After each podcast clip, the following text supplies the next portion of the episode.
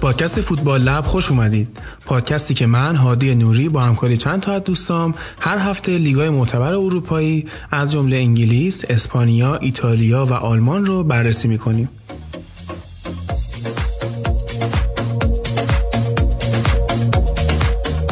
به اپیزود 22 فوتبال لب خوش اومدید. این اپیزود تو تاریخ جمعه 19 بهمن ماه یا 8 فوریه ضبط میشه. تو این اپیزود هفته 25 لیگ انگلیس، هفته 22 لالیگا و هفته 22 سری آ در کنار هفته 20 بوندسلیگا رو بررسی می‌کنیم. یه پیشبازی هم داریم از بازی های لیگ قهرمانان اروپا که هفته بعد برگزار میشه. یه خبری که براتون دارم اینه که یه اپیزود اسپشیال می‌خوایم درست کنیم در مورد کارلوس کیروش و وضعیت تیم ملی تو این 7 سال اخیر نمی‌خواستیم این کار رو بکنیم ولی خیلی از دوستان مسیج دادن گفتن که می‌خوایم همچین چیزی رو از فوتبال لب. ما هم گفتیم به حال به سلیقه مخاطب احترام بذاریم و یه اسپشیال این کار رو انجام بدیم.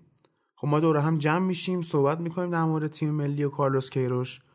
اما توی تلگرام و توی توییتر و حتی توی اینستاگرام از شما درخواست کردیم که به اکانت تلگرام ما voice بفرستید.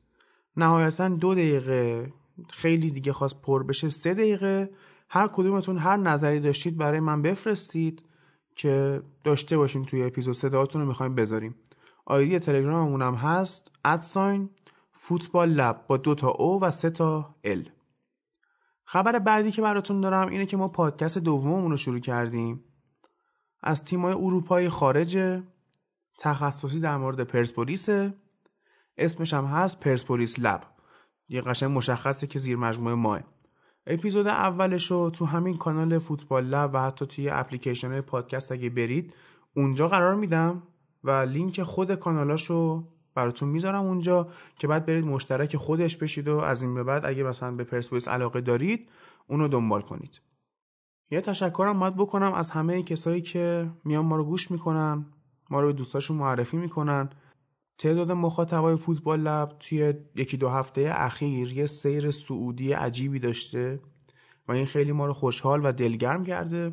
ممنونیم ازتون. هر چقدر بیشتر ما رو به دوستاتون معرفی کنید ما خوشحالتر میشیم و با انرژی و قدرت بیشتری به کارمون ادامه میدیم. زهرا و امیرم که هم مسافرت برگشتن بالاخره و امروز بهمون اضافه شدن. بریم داشته باشیم لیگ برتر انگلستان.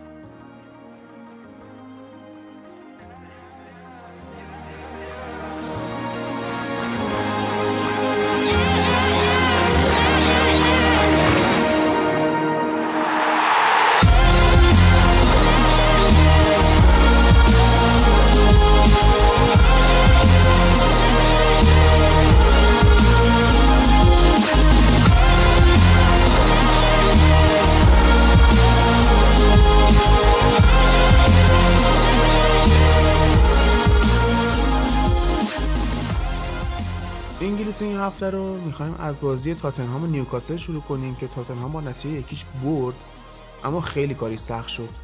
هفته ای پیش که نیوکاسل سیتی رو برده بود اومدیم سیستم دفاعی آقای رافا بنیتز رو بررسی کردیم و گفتیم پنج دفاعی که این بازی می‌کنه الان شاید قوی ترین سیستم پنج دفاعی اروپا باشه. تاتنهام هم جلوی این خیلی به مشکل خورد. البته خب اینم باید گفت که بدون هریکین و دل علی تاتنهام تقریبا تیم فلجه. خیلی کار خاصی تو قسمت هجومی از دستش بر نمیاد. کل بار هجومی رو دوش سون بود. خب بازیکنهای نیوکاسل هم اینو فهمیده بودن و هر لحظه که سون صاحب توپ می‌شد حداقل سه یا چهار بازیکن نیوکاسل دورش بودن. آره خود پوچیتینو هم گفته بودش که قبل بازی که سون برای تیم ما مثل باتری میمونه برای ماشین. وقتی باتری باشه ماشین حرکت می‌کنه کامل هم تمام حرکاتش انجام میده. خیلی ازش تقدیر کرده بود تشکر کرده بود که حالا برگشته و سری خودشون دوباره وقف داده چون بازی ملی برگشته بود دیگه. ولی خب یه نکته که وجود داره اینه که نیوکاسل حالا در مورد فاز دفاعی صحبت کردیم ما کلی. خوراکش جلو تیم‌ها اینجوریه که مثلا مثل تاتنهام. تاتنهام چون خیلی تغییر حمله میده یعنی با یه نوع حمله نمی‌کنه. از عرض از طول حمله می‌کنه. یا مثلا پاسکاری سری می‌کنن یا نه توپو میندازن پشت مدافعین. و اینکه خیلی تغییر میدن نوع حملهشون رو خب نیوکاسل وقتی بشینه عقب نمی‌تونه جمع کنه دیگه هر نوع حمله رو. برای همین جلو تیمایی که اینجوری بازی می‌کنن همیشه سختشه. مثلا ما میگیم که جلو منچستر سیتی واسه جواب داد؟ چون فاز هجومی گواردیولا مشخصه. حالا مثلا چه آرسنال نمی‌تونه جلوش دووم بیاره. اون نوع حمله رو نمی‌تونه جلوشو بگیره. ولی خب نیوکاسل با تفکرات مربیش می‌تونه یه حمله رو بگیره. ولی خب تاتنهام اینجوری حمله نمی‌کنه. برای سختش بود تو این بازی. قشنگ معلوم بود. نیوکاسل بیایم نگاه کنیم. 5 2 3 بازی کرد. خب اینکه چرا دو تا هافبک اومده گذاشته کاملا مشخصه. بدون هریکین و دل علی تنها هافبکی که نیاز به مهارش هست کریستیان اریکسنه. اونم دو نفر براش بسه. بقیه میرن سانهیو میره می‌گیرن.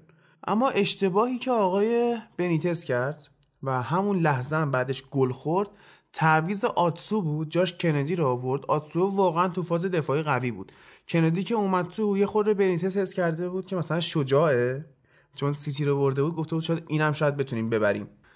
کندی آورد تو حمله کنه.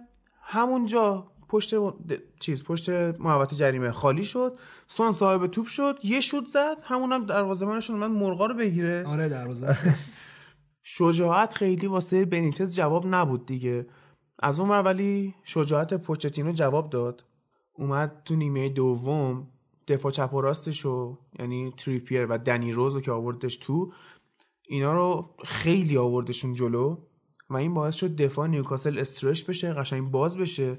اینا نتونن روی سون تمرکز کنن. آتسو هم که رفت بیرون دیگه نور علا نور شد. بعد بازی ویرونی پرسیدن که مثلا شرایط پوچتینو اینا رو ازش خواسته بودن بدونه.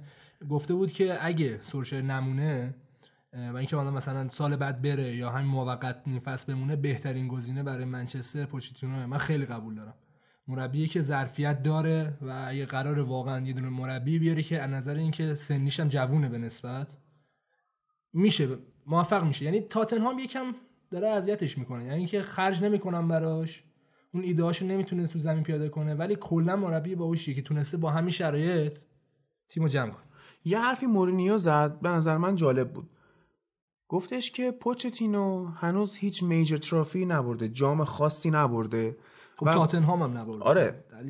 بس اینه که مربیا بعد از گرفتن اولین جام مهمشون سبکشون تغییر می‌کنه یه خورده. یه خورده حتی مثلا چیز میشن محافظه کارتر میشن. سعی می‌کنن اقتصادی تر بازی کنن. میگفتش که پوچتینو تا وقتی یه جام مهم نبره ایارش مشخص نمیشه که ببینیم اصلا این چجوری می‌خواد توی آینده بازی کنه. قبول ندارم. گواردیولا. جام مهم برده خب. خب. خب بعدش فهمیدیم چجوری می‌خواد بازی کنه. شاید پوچتینو رو همین سبکش نمونه. امسال کلوب داره خوب نتیجه می‌گیره چون سبکش رو عوض کرد. هر کسی نمیشه با گوردیولا مقایسه کرد. حالا به گوردیولا می‌رسیم که چه تغییر سبکی داد جلوی آرسنال. صحبت می‌کنیم در موردش. بریم سر بازی بعدی. بازی چلسی و هادرسفیلد بود که چلسی برخلاف هفته پیش 4 تا خورد اومد 5 تا زد. از دو شکل میشه این قضیه رو بررسی کرد. یا دفاع هادرسفیلد خیلی ضعیف و تعطیله؟ یا اینکه این هیگوین که اومد دوتا گلم زد واقعا جا افتاده تو این تیم. میشه به این صورت جا افتاد به نظرت؟ ببین گلایی که زد مثلا گل دروازه خالی نبود. گل واقعا مهاجم تور بود که نشون میده ظرفیتش رو داره که بشه ازش استفاده کرد. من خودم هم موقعی که یاد بشه اومد هیگوان لیگ انگلیس گفتم می‌تونه خوش جا بندازه. چون ساری قشنگ می‌دونه با چی کار کنه باش. یعنی اون جوری که مثلا توی محوطه باشه یا اینکه بیاد خارج محوطه توپا بگیره سری پخش دوره بره تو محوطه. دقیقا همین کارو می‌کرد تو این بازی. به نظر من هیگوان بیشتر می‌بینیم. ولی نه اینجوری هم که مثلا هر بازی دوتا بزنه و اینا خب اینجوری نیست واقعا. اصلا سبکش نمی‌خوره. ولی بهتر میشه. بهتر میشه. از طرفی هم هازارد و اساری پرسیده بودن شرطش چجوریه گفته بود اگه بخواد بره ما با بذاریم بره. چون توی سنی هم هستش که واقعا می‌تونه سوپر استار باشه. و کلی ازش تعریف کرده بود. گفته بود می‌تونه بهترین بازیکن جهان باشه اگه تلاش کنه. و یه جوری هم گفته بود بری هم وب نداره حالا. هیگواین تو این بازی نشون داد اون هوشو داره با اینکه مثلا خیلی ها بهش گیر میدن تو چاقی و فلان و این داستانا اما بیشتر مهم عقل تو این بازی. خیلی فضاها رو خوب می‌بینه خوب می‌شناسه. اما در مورد گلای چلسی نمیشه گفت چلسی حقش بود پنج تا گل بزنه. گلاش سه تا گل شانسی بود. یه پنالتی گرفته شد براشون که اصلا بیرون محوطه بود. پنالتی نبود کلا. گل دوم هیگواین و گل پنجم بازی هم که داوید لوئیس زد جفتشون خود به دفاع رفت تو یعنی یه حالت بیلیاردی شد. گل دوم هیگوین قشنگ کات گرفت یعنی آره. خورد به بازیکن حریف قشنگ رفت اون جایی که نباید بره که مثلا بازیکن با بزنه کمکش کرد که گل شد. ما در مورد چلسی می‌گفتیم که این جلو گزینه‌ای ندارن بهش پاس بدن و اینا. حالا هیگواین اومده و سریع هم قراره ایار تیم چلسی مشخص بشه. با سیتی و تاتنهام بازی دارن هفته های بعد. کارشون خیلی سخت میشه. اگه بتونن ببرن خب رتبه چهارم خودشون رو تا حد زیادی مستحکم کردن. اما اگه جلوی اینا وا بدن یونایتدی که یکیش لستر سیتی رو برد قشنگ داره اون پشت در می‌زنه که بیا چهارم شه. اما همچین برد جالبی نبود برای یونایتد. نظر تو چیه زرا؟ نظر من خیلی برد قشنگی نبود. چون گلی هم که رشفورد زد روی اشت سوتی بود که در واقع پریرا داده بود.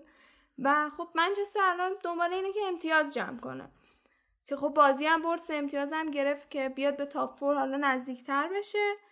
ولی شانس هم آوردین که گل نخوردیم به خاطر اینکه لستر 16 تا موقعیت داشت که گل نشد. آره واقعا. بعد یه مشکل هم که الان منچستر باش داره دست و پنجه نرم می‌کنه اینه که بازیکن‌ها از دقیقه 60 به بعد نمی‌دونم چرا خسته میشن. از نظر بدنی دارن کم میارن.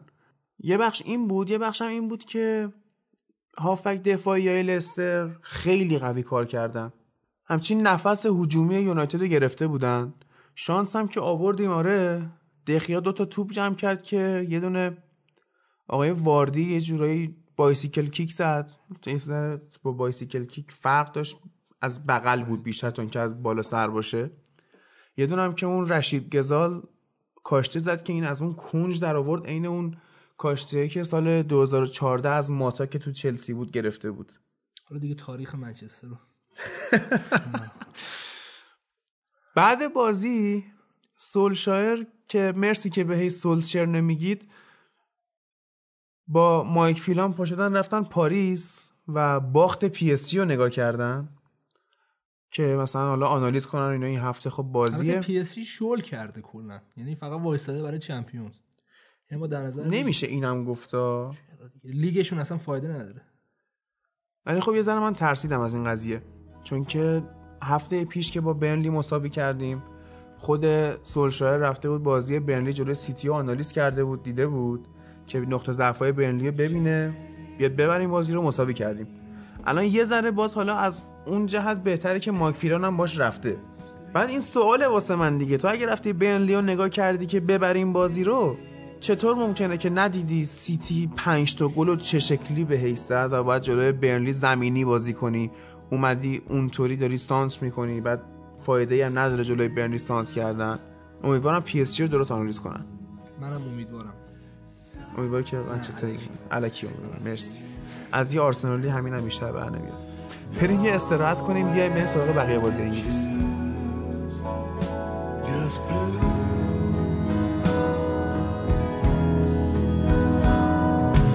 Ceaseless.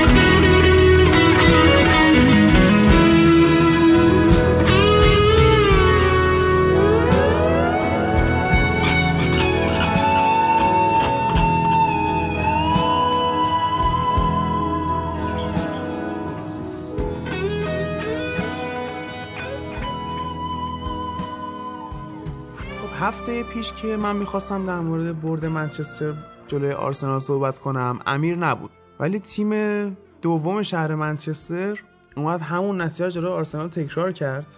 هرچند بازیکناش نرقصیدن توی زمین. اما امیر نظرت چی بود در مورد این بازی جذاب؟ اول اینکه لندن خیلی به منچستر اون شب حال داد. چون که آن طرف هم با وست هم از لیورپول مساوی گرفت همون شب. تو لندن آره. باعث شد قشنگ یعنی منچستر سیتی ها حال کنن. ولی اگه بخوام در مورد بازی بهت بگم اینه که ما عملا تیممون سمت راست نداره. یعنی نداره. خیلی خوبه. آره خب. یعنی اون طرف مثلا چه آیوبی هست. حالا بعضی موقع متمایل میشه به سمت چپ. چون خیلی بازیکن فعالیه و خلاقیه. خیلی خوبه آره, آره تو زمین میچرخه. اینقدر بازیکن فعالیه. از اون طرف هم لیش اشتاینر رو داریم که واقعا افتضاحه. ببین من به جبر زمونه اعتقاد دارم. ما مجانی از یوونتوس لیش اشتاینر رو گرفتیم اوکی. ولی دارم مجانی اما رمزی رو می‌خرم. اینه که من میگم جبر زندگی. اینه که جفتش مساویه یعنی جفتش آقا آره. رد و بدل نشده ولی این کجا و تفاضل پولش صفره. آره. خب. خب یعنی آدم واقعا میسوزه که آقا این همه پول دارم میرم بابت اون حقوقی که داره می‌گیره. خب به حال حالا میگیم مجانی ولی حقوقی که می‌گیره. آره. افتضاح بوده. از اول فصل یه دونه عملکرد من خوب از این بشر ندیدم. که مثلا توی حتی بازی اروپایی جلو تیمای مثلا دو سه که بازی می‌کنیم لیش اشتاینر رو بازی میده بازم ضعیفه. من نمی‌دونم خب واسه چی اصلا بازیش میده؟ اینم یه سوالی حالا هست دیگه. با بازیش بده. اصلا خب چون حالا بلرینا مصدوم بودن آره. حالا وسط حرفت. بلرینا مصدوم بودن. گفتم آرسنال سمت راست نداره. دفاع هم نداره. تیم بی دفاع. یه ترکیبی چیده بود 3 4 3 که حالا به علت اینکه مدافع نداشتیم این ناچو مونرال گذاشته بود و کوشیلی و مصطفی. مصطفی بعد اون بازی یه دونه تیت زده بودن که باشگاه خواستتش که بفروشتش. یعنی فرض کن بعد عملکرد درخشانش و اینکه سه چهار تا بازی 70 دقیقه بازی می‌کنه مصدوم میشه میره بیرون. و بازی بعد هست. اصلا خب آقا یا مصدومی یا مصدوم نیستی دیگه. یعنی اینم وضع خط دفاعمونه. اون طرف خط هافبک اونو در نظر بگیریم. تو من بازی با چلسی گفتم. یه دونه ترکیب جدیدی چیده بود که خیلی جواب داده بود. که تمام خط هافبک رو بازی داده بود. باعث شده بود که بازی جمع شه. ولی تو این بازی این کار نکرده خب بود. نمی‌تونست. آخه ببین اون توی بازی با چلسی هدفشون بستن جورجینیو بود فقط. خب تو این اینجا بازی اگه کیو می‌خواستن ببندن؟ من معتقد بودم اگه می‌تونستن همون جوری که جورجینیو رو بسته بودن فرناندینیو خب تو اگه بری فرناندینیو رو بگیری که بعد از اونور کوین ول میشه که. بعد از اونور اون سیلوا ول میشه. خب ولی این یکی سیلوا ول میشه. کلا ول اگه می‌خوام خب در... اگه می‌خواد در مورد منسیتی صحبت کنیم اصلا تیمشون عجیب غریبه. آره. یعنی اون گل دومی که آرسنال خورد کاری ندارم ولی هر تیمی بود می‌خورد. یعنی اون پاسکاریایی که کردن و اون جایگذاری کردن حالا یکم دفاع آرسنال کم هوشن یکم هوش فردی ندارن. اینم باعث شد. ولی در کل هر تیمی باشه اینجوری باش بازی کنی و اینجوری پاسکاری کنی من معتقدم گلو می‌خوره. این ظرفیت رو داره الان من سیتی. ولی یکم بزنم به حاشیه. خب. گل سوم که خطا بود. قبول نداری اینو؟ نه. هن نبود. نه. چی بود؟ خورد پشت دستش. اصلا قصد نبود. عقص نبود. نه. اون اون لحظه ای که مثلا هن از قصد داره آره. نداره. بر... چجوری ما میگیم برخورد دست به توپ داریم و برخورد توپ به دست؟ خب؟ فرق اون. لحظه ای که توپ به دست آگوه رو خورد این تعادلش از دست داده بود داشت میافتاد زمین. اون لحظه ای که اون به پشت دستش اونطوری خورده و جهتدهی هم نداشته به توپ اون دست جزو بدن محسوب میشه. انگار خورده پهلوش. به مخاطبین. من قضاوت رو والا کارشناسی داوری خود انگلستان رو چند چند تا مختلف نگاه کردم. فکر کنم گفتن پن... می‌تونست خطا بگیره. گفتن می‌تونست. یعنی خیلی هارد پنالتی بود. خب؟ اما بقیه گفتن خطا بود. همون خطا آره پنالتی میگم. خیلی چرا گفتم پنالتی نمی‌دونم. چون تو محوطه بوده. خیلی سختگیرانه می‌تونست باشه اگه می‌خواست خطا بگیره. ولی خب خیلی هم گفتن نه. خب این گل سوم. خب. گل اولم که شاهکار آیوبی بود. یعنی حالا من توی کانالم گذاشتم برای خود کانال فوتبال لبمون که داریم. این بودش که ده نفر از بازیکنهای آرسنال تو محوطه جریمه بودن. یعنی با دروازه‌بان کل تیم تو محوطه جریمه بودن ولی ما گل خوردیم. حالا چرا؟ آیوبی اونجا داشت واسه خودش دیریب می‌زد. تو محوطه جریمه خودی داشت دیریب می‌زد. خب من دارم میگم مخالف این بازیکنم دلیل داره دیگه. زهرا به نظرت این بازی برای سیتی واقعا انقدر آسون بود یا آرسنال این کارو واسهشون آسون کرد؟ خب نیمه اول که استراتژی آرسنال مشخص بود. توریرا و گندوزی نشسته بودن عقب. هافکای آرسنال هم که به خاطر کلاس بالایی که هافکای سیتی نسبت به اونا داشتن کلا از بازی هست شده بودن. دفاع هم که امیر اشاره کرد که تعطیل بود. کلا دستشون دردن کنه فقط به توپ نگاه می‌کردن. اصلا بازی کنی که بودو اصلا مارک نمی‌کردن بدون توپ بود مارک نمی‌کردن فقط به توپ نگاه می‌کردن هر سه تا گلی هم که آرسنال خورد از سمت راست بود دیگه. کلا تعطیل بود سمت راست آرسنال. ایوبی مثلا اومده و به دفاع راست کمک کنه. اما یه لینک خوبی بینشون ایجاد نشد. سیتی هم متوجه این قضیه شده بود و از همونجا هم ضربه زد. حالا من می‌خوام به یه چیزی اشاره کنم که خیلی ندیدنش. اونم این بود که تو این بازی فرناندینیو به عنوان دفاع وسط کارو شروع کرد. و این یکی از اون نبوغای تاکتیکی گواردیولا بود که من واقعا جلوش کلاهمو برداشتم. فرناندینیو یه بازیکنی بود که همیشه ما به عنوان یه هافبک box to box میشناختیمش. این بازی دو تا box to box بود. اون عقب عقب میشست. قشنگ جریان بازی رو نگاه می‌کرد. بعد میومد جای خودش بازی می‌کرد توپ و پخش می‌کرد. و بعد میومد می... با گندوغان لینک می‌شد اون جلو رو support می‌کرد. به خاطر اینکه دید خیلی بازی تو بازی داشت همه موقعیت ها رو می‌دید. position همه بازیکنان رو می‌دید. کل نقطه ضعف رو می‌دید. اون یک نفر مسئول این برد وحشتناکه. من گفتم دیگه اگه میگرفتنش یکم وضعیت بهتر می‌شد. آخه نمی‌تونن هافبک پشتن برن اون دفاع وسط رو بگیرن. آره اونو می‌خواستن آره. بگیرن نابودشون می‌کردن. یعنی یه کاری کرده بود که نتونی. آره. آرسنال هفته پیش جلوی کاردیف هم خوب دفاع نمی‌کرد امیر. خب جلوی کاردیف هم همین مشکل عدم خط دفاعی و اینا تاثیرگذار بود که لاکازت و اوبامیان داشتن جمع می‌کردن بازی رو که آرسنال به زور ببره. ولی اگه یکم بخوام خالص‌تر باز صحبت کنم اینی که من با آینده آرسنال امیدوارم چون که مربیمون مربی خوبیه. امری یه آماری که بود نشون میدادش که تو فصل اولش بین مربیانی که حالا توی top six اومدن برای مربیگری سوم بود. یه دونش اون سال اول کنته بود. یه دونش هم سال اول سال دوم گواردیولا.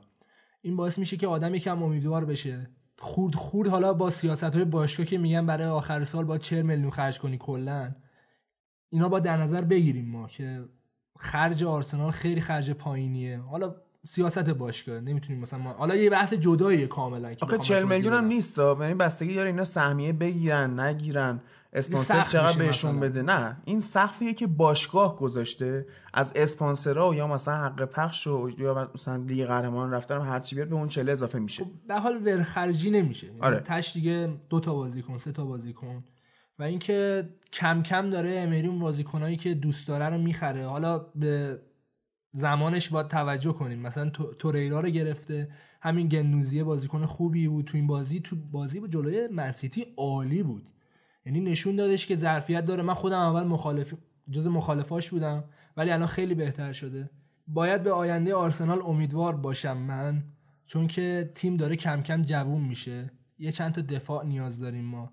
از نظر خط حمله ما قشنگ داریم به بلوغ می‌رسیم. چند سالی بود که آرسنال اینجوری نبود که بازی یا بد بازی کنه جلو همین مثلا کاردیف و, و ببره. چرا؟ چون اینجا الان خط حمله ای داریم که می‌تونه تیمو جمع کنه. آرسنال خیلی وقت هم چیزی نداشته. الان می‌تونه داشته باشه و بهتر باشه. حالا با رفتن آیوبی یا حتی میشه بهتر استفاده کردن ازش. حالا تو بهترین حالت بگیم. میشه به آینده آرسنال امیدوار بود. یکم حالا ما این همه سال صبر کردیم. باید صبر کرد. تا من خوشم میاد تو این کانون هواداری و اینا زیاد فعلا به امری کاری ندارن. چون می‌دونن که باید جا بیفته مهلت می‌خواد و با بریم چی میشه یه نکته من آخرش بگم. این استفان لیششتاینر یا لیختشتاینر خب اسمش رو الان من گفتم بهتون خب. توی توییتر و حتی تو اپلیکیشن Castbox کامنتی هست. خیلی مثلا تو اونجا به من میگن یه سرم این بر میگن که آقا تو چرا انقدر به درست تلفظ کردن اسم بازیکن و مربی و اینا گیر میدی و این داستانا؟ تو برنامه ماندی نایت فوتبال من داشتم نگاه می‌کردم جیمی کرگر رو آورده بودن با 737 بازی واسه لیورپول اون همه سابقه. این برگشت به لیش اشتاینر گفت لیچن اشتاینر تمام اون مجری اون خانومه که اونجا بود این یکی آقاه اصلا مسخرش می‌کردن انقدر بهش توپیدن که اسمو درست بگو. یعنی می‌خوام بگم این محدود به ماها و شما اینا نمیشه. کرگر هم اسمو اشتباه بگه بعد بهش بگی عزیزم سولسچر نگو. بریم حالا سراغ بازی بعدی. وست هم اومد جلوی لیورپول بازی کرد. بازی هم یک یک مساوی شد. اینا یه خورده شانس آوردن که آرناتوویچ مصدوم بود. از اون ورم گل لیورپول که سادیو مانه زد میلنر که پاس گلش داده بود تو آفساید بود. کلا خیلی شانس آوردن تو بازی. خیلی هم تو آفساید بود. آخه مثلا بحث آره. سانتو اینا نبود قشنگ. بس مثلا یک کنیم دو متر بود. بود. جاگیری کمک داورم خیلی بد بود. از اون برم نبی کیتا خیلی توی دفاع ضعیف بود. یه خورده حالا به حمله اضافه می‌شد اما تو بخش دفاعی واقعا تعطیل بود. رد داده بود. از اون وستم خیلی رو ضربات ایستگاهش معلوم بود کار کرده بود. خیلی حساب شده عمل کردن. فیلیپ اندرسون قشنگ کنترل زمین رو گرفته بود دستش. حالا یه بحثی مطرح میشه این روزا که وسط زمین لیورپول خیلی ضعیفه. امیر رفته یه پرونده یه نیمچه پرونده ای کار کرده در مورد اینکه اصلا وسط زمین کلوپ چجوری بوده. خب ببین اولش با یه چیزی شروع کنم. توی فیفا وقتی بازی می‌کنی یه دونه option داره به نام Ultimate Team می‌دونی چیه؟ آره. می‌تونی بازیکن بخری حالا بفروشی و اینجوری تیمتو جمع کنی. بعد یه دونه عکس بود توی توییتر من خیلی باش حال کردم. این بودش که تمام جلو و عقب اون تیمی که حالا مثلا این نفر جمع کرده بود همه آیکونیک بودن. یعنی مثلا پله بود و همینطور هم مثلا دفاعشون مالدینی و اینا بود. و خط هافکش همین میلنر و هندرسون و کیتا بود. و نوشته اگه کلوب فیفا بازی می‌کرد اینجوری میشه واقعا همینه. یعنی هر کاریش می‌کنی بازم این خط هافکاشو یه جوری انتخاب می‌کنه که اصلا نمی‌خوره بیمورد می‌خوره. این اگه بخوام مثلا به خیلی خلاصه بگم توی دورتموند اون 4 2 3 1 بازی می‌کرد که اون دوتا رو حالا هافک میذاشت در کل. حالا نمیگیم تو هر بازی امکان داره عوض شه ولی مثلا حالت کلیش این بود که 4 2 3 1 بود. و اون دوتا هافکی که حالا ما در موردش صحبت کرده بودیم تو پادکست قبلی که حالت دابل پیوت بودن. آره. خوب می‌تونست استفاده کنه ازشون حداقل. ولی توی جاهایی که نقص داشتن که حتی تو فینال تمام آلمانی چمپیونز لیگ اگه می‌دیدی 2013 2013 دقیقا نقصشون همین دوتا هافک ها بودن دبل پیوتاش بودن که دبل پیوت های خوبی نبودن. ولی توی لیورپول حالا ترکیب های زیادی استفاده می‌کنه. ولی اون 4 4 2 که از این موقع میشینه این هافک ها نمی‌تونن با هم کنار بیان و می‌بینی که هر مثلا چهار تا هافکی که یهو توی بازی میچینه یا اون سه تا هافکی که می‌ذارن برای دفاع کردن یا به موقع به حمله اضافه شدن همش عملا یه کاری می‌کنن. یعنی خلاقیت ندارن یا مثلا یکیشون قوی تر نی از نظر دفاعی نسبت به بقیه. همشون توی سطحن یه کاریو می‌کنن یه وظیفه دارن. خب باعث میشه اینا اصلا با هم درگیر شنن توی زمین. این مشکل اصلی کلوب برای خط هافک که حالا این یکم مثلا حاشیه است ولی دلیل اصلی که بازی فینالشو که مثلا ما میگیم که کلوب مربی که فینالا رو همه رو میبازه یعنی میگن اون اصل کاریه رو میبازه اینه که اون هافکاشو خوب انتخاب نمی‌کنه. تو همین بازی هم جلو منسیتی که می‌دیدیم لیورپول باخت. آره. یه شبه فینال بود دیگه براشون برای لیگ جزیره. این بودش که بازم اون خط هافک منسیتی بود که غالب بود آره. بود رو بازی. اگه کلوب یکم دست از این انتخاب کردن هافکاش ورداره و یکم هافکایی بگیره که مناسب تره به کارش بیشتر میاد می‌تونه چون جلو عقبش عالیه. یعنی حتی حالا سال قبل یکم عقبش ضعیف بود امسال عقبش رو تقویت کرده. سال بعد اگه بمونه وسطش هم جمع جور کنه قشنگ تیم دست اول خیلی خوبی میشه. آره دیگه حالا فینال 2013 رو گفتی این فینال 2018 هم اینا به وسط زمین رئال باختن. هرچند که حالا مسئله مصدومیت صلاح هم تاثیرگذار بود. باشه. باش. اما اونا لیورپولیا بودن چراغا رو خاموش می‌کردن عزا می‌گرفتن. آره دیگه. اینقدر گفتن این داستان محمد صلاحو اینو نگن چی بگن؟ بگن دروازه‌بان زمین مغزی شده بود مثلا. بریم سر یه بازی مضاف بر سازمان. که از هفته 27 لیگ این هفته 25 بود دیگه.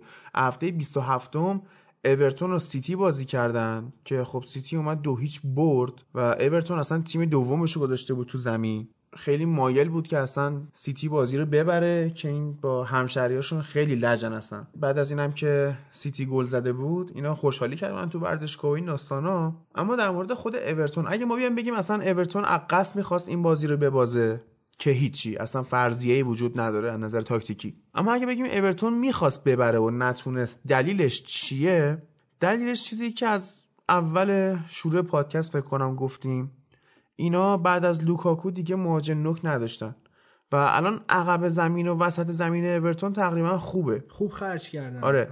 اما در نهایت مثل یه مدادی که نوکش شکسته. همینه دیگه چه کارشون کنم؟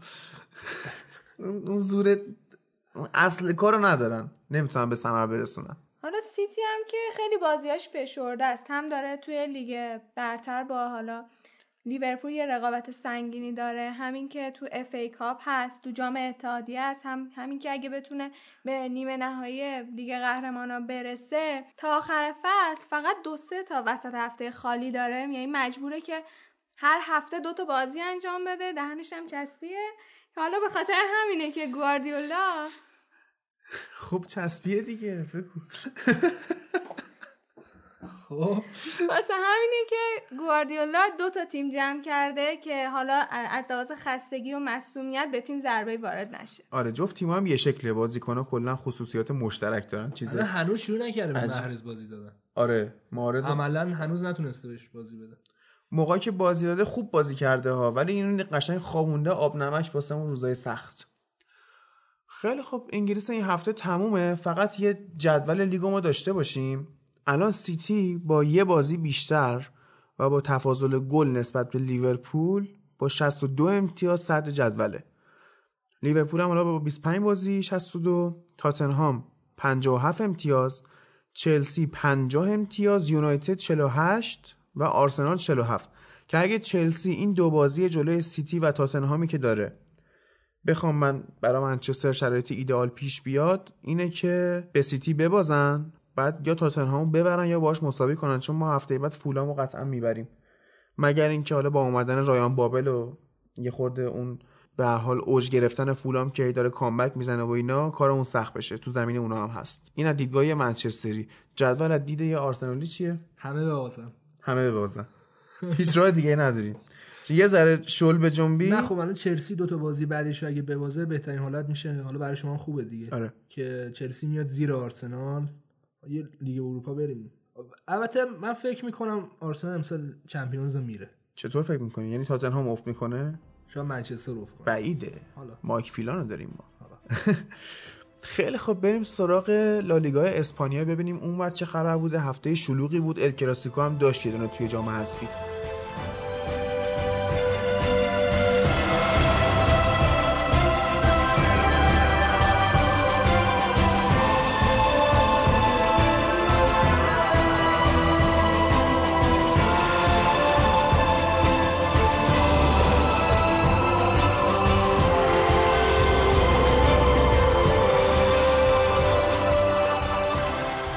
هفته تو بخش لالیگا می‌خوایم بازی بارسا و والنسیا رو بررسی کنیم و بعد میریم سراغ رئال مادرید و آلاوز بعد بازی اتلتیکو مادرید و رئال بتیس بعدش هم یه نگاهی داریم به اون ال کلاسیکو که ببینیم چیا شد. تو این بخش زینبم بهمون اضافه میشه. خب بازی بارسا و والنسیا چطور بود زرا بازی که دو دو مساوی شد. والنسیا بازی خیلی خوب شروع کرد. تو همون دقیقه اول خیلی خوب موقعیت گل ایجاد کرد. فشار آورد به بارسا که این باعث شده بود بارسا کلا بازی از دستش در بره و یه مقدار طول بکشه تا بیاد تو جریان بازی قرار بگیره.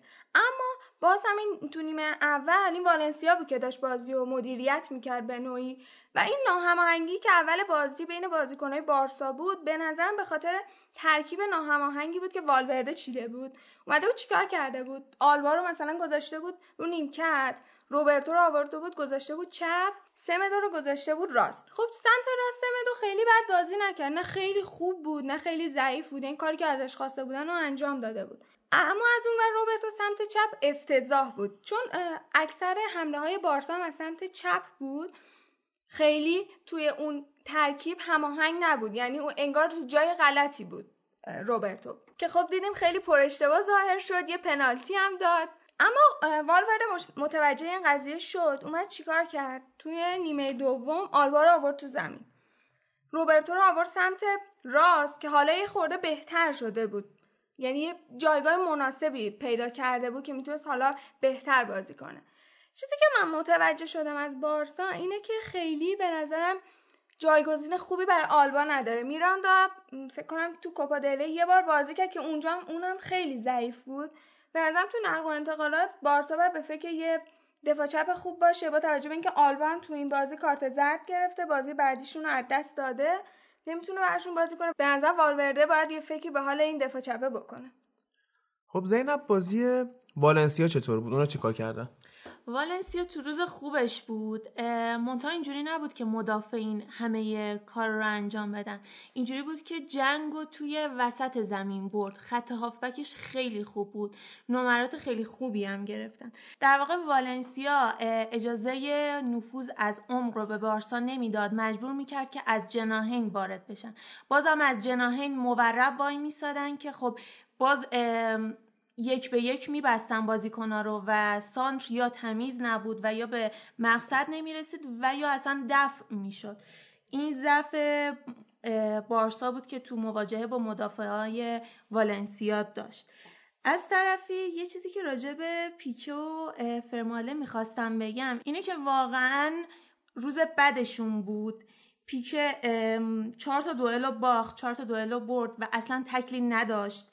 فرمایلن هم تقریبا همین آمار مشابه رو داشت. چهار تا تکل چهار تا تکل داشت چهار تا دوئل برده بود و سه تا رو باخته بود. که خب می‌تونم بگم که واقعا ضعیف واقع شدن و تو عمق خیلی ضربه پذیر بود بارسا. اینو میشه گفت که وقتی که مسی نیست یا تو اوج نیست بارسا واقعا نمی‌تونه بازی رو در بیاره. دقیقا همینطوره چون وقتی مسی اومده بود تو زمین کلا روند بازی عوض شده بود. با توجه به اینکه سوارز اون وسط بسته بودن کلا نمی‌تونست هیچ کاری بکنه توپا بهش نمی‌رسید. من دو هفته پیش گفتم که هافک های بارسا کلا از بازی تو حمله حذف شده بودن. اما تو این بازی آلنیا چون خب والنسیا همونطور که زینب گفت خوب داشت دفاع می‌کرد. بازی بسته بودن مجبور بود آلنیا بیاد نفوذ کنه تو حمله که حالا از برترین نفرات بخواد بارسا استفاده کنه و حالا موقعیت گل ایجاد کنه یا گل بزنه. اما مسی که اومد تو زمین همطور که گفتم روند بازی کلا عوض شد. خیلی بازی بهتر شده بود برای بارسا. مسی و آلنیا تو بازی خیلی با هم خوب لینک شده بودن و موقعیت هم ایجاد کردن. اما همونطور که گفتم بازم مسی ستاره زمین بود. دو گل زد. روی هر دو گلی که در واقع بارسا زده بود سه تا هم پاس کلیدی داد تو همون چند دقیقه که بازی کرد. که خب من شد البته ریتش با پارخو کاپیتان والنسیا یکی بود. اما به نظر من والنسیا تو این بازی نباید عقب می نشست وقتی دوتا گل زدن چسبیدن به دفاع و کلا داشتن دفاعی بازی می‌کردن. چون به نظر بارسلونا یه تیمیه که نباید جلوش عقب بازی کنی. کلا به نظرم کیفیت بازی هم پایین بود. آنچنان نکته خاصی نبود که من بخوام بهش اضافه کنم. درباره مسی هم که همونجوری که زهرا گفت در واقع اون بسته نگه داشتن دفاع هم از اون هم از جناهین فقط مسی بود که می‌تونست اون گره بازی رو باز کنه با حالا تکنیکش. که البته روی گل دومی هم که بارسا زد به نظرم اشتباه فاحش دفاع بود. سه تا دفاع وایساده بودن کلا توپو نگرفتن که افتاد رو پای مسی و همین که دید دروازه‌بانو بسته بودن. خب بنده خدا دروازه‌بان ندید. رئال مادرید هم که این هفته آلاوز رو برد نیم فصل اول به آلاوز باخته بود یکیچ. اما الان اومد سه جبرانش کرد. ما بالاخره تو این بازی یه بازی خوب رئال دیدیم بعد از مدت ها خیلی همه جوره با هم هماهنگ بودن. هم از لحاظ دفاعی هم از لحاظ هم تو حمله خیلی خوب بودن. خب رال بازی خیلی رو به جلو خوب شروع کرد. همون 15 دقیقه اول خیلی آلاوزو اذیت کرد. خیلی موقعیت گل ایجاد کرد و فشار آورد. که خب این فشارا همینطور ادامه پیدا کرد تا دقیقه سی بازی که یه گل زدیم. آره تاکتیک رئال اینجوری شده که پاسکاریای سرعتی و تگذر پشت محوطه ادامه داره. فضا سازی می‌کنن. حالا دو دسته میشه این حملات. یا شودزنی از پشت محوطه است یا ارسال از جناحین وینیسیوس نفوذ می‌کنه و سانتر می‌کنه و یا cutback می‌کنه.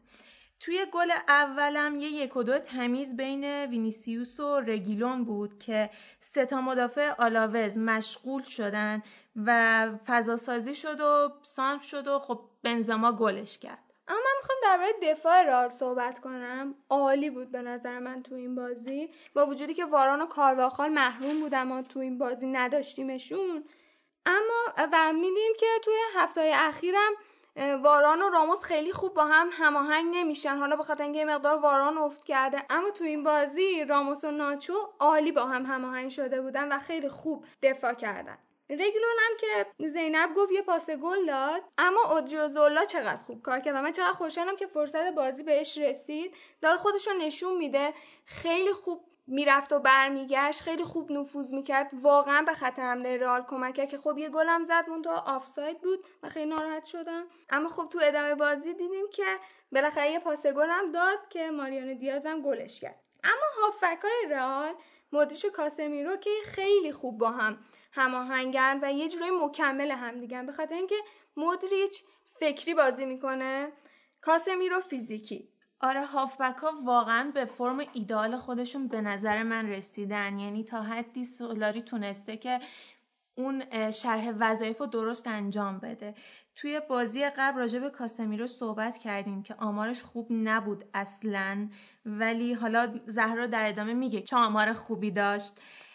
مدریچ هم تو روز خوبش بود. منتها تنها چیزی که ضعف داشت توش توی نبرده تن به تن و دوئلهاش بود. و یعنی 94 تا پاس داد که 88 درصدش درست بود و 5 تا پاس کلیدی داشت.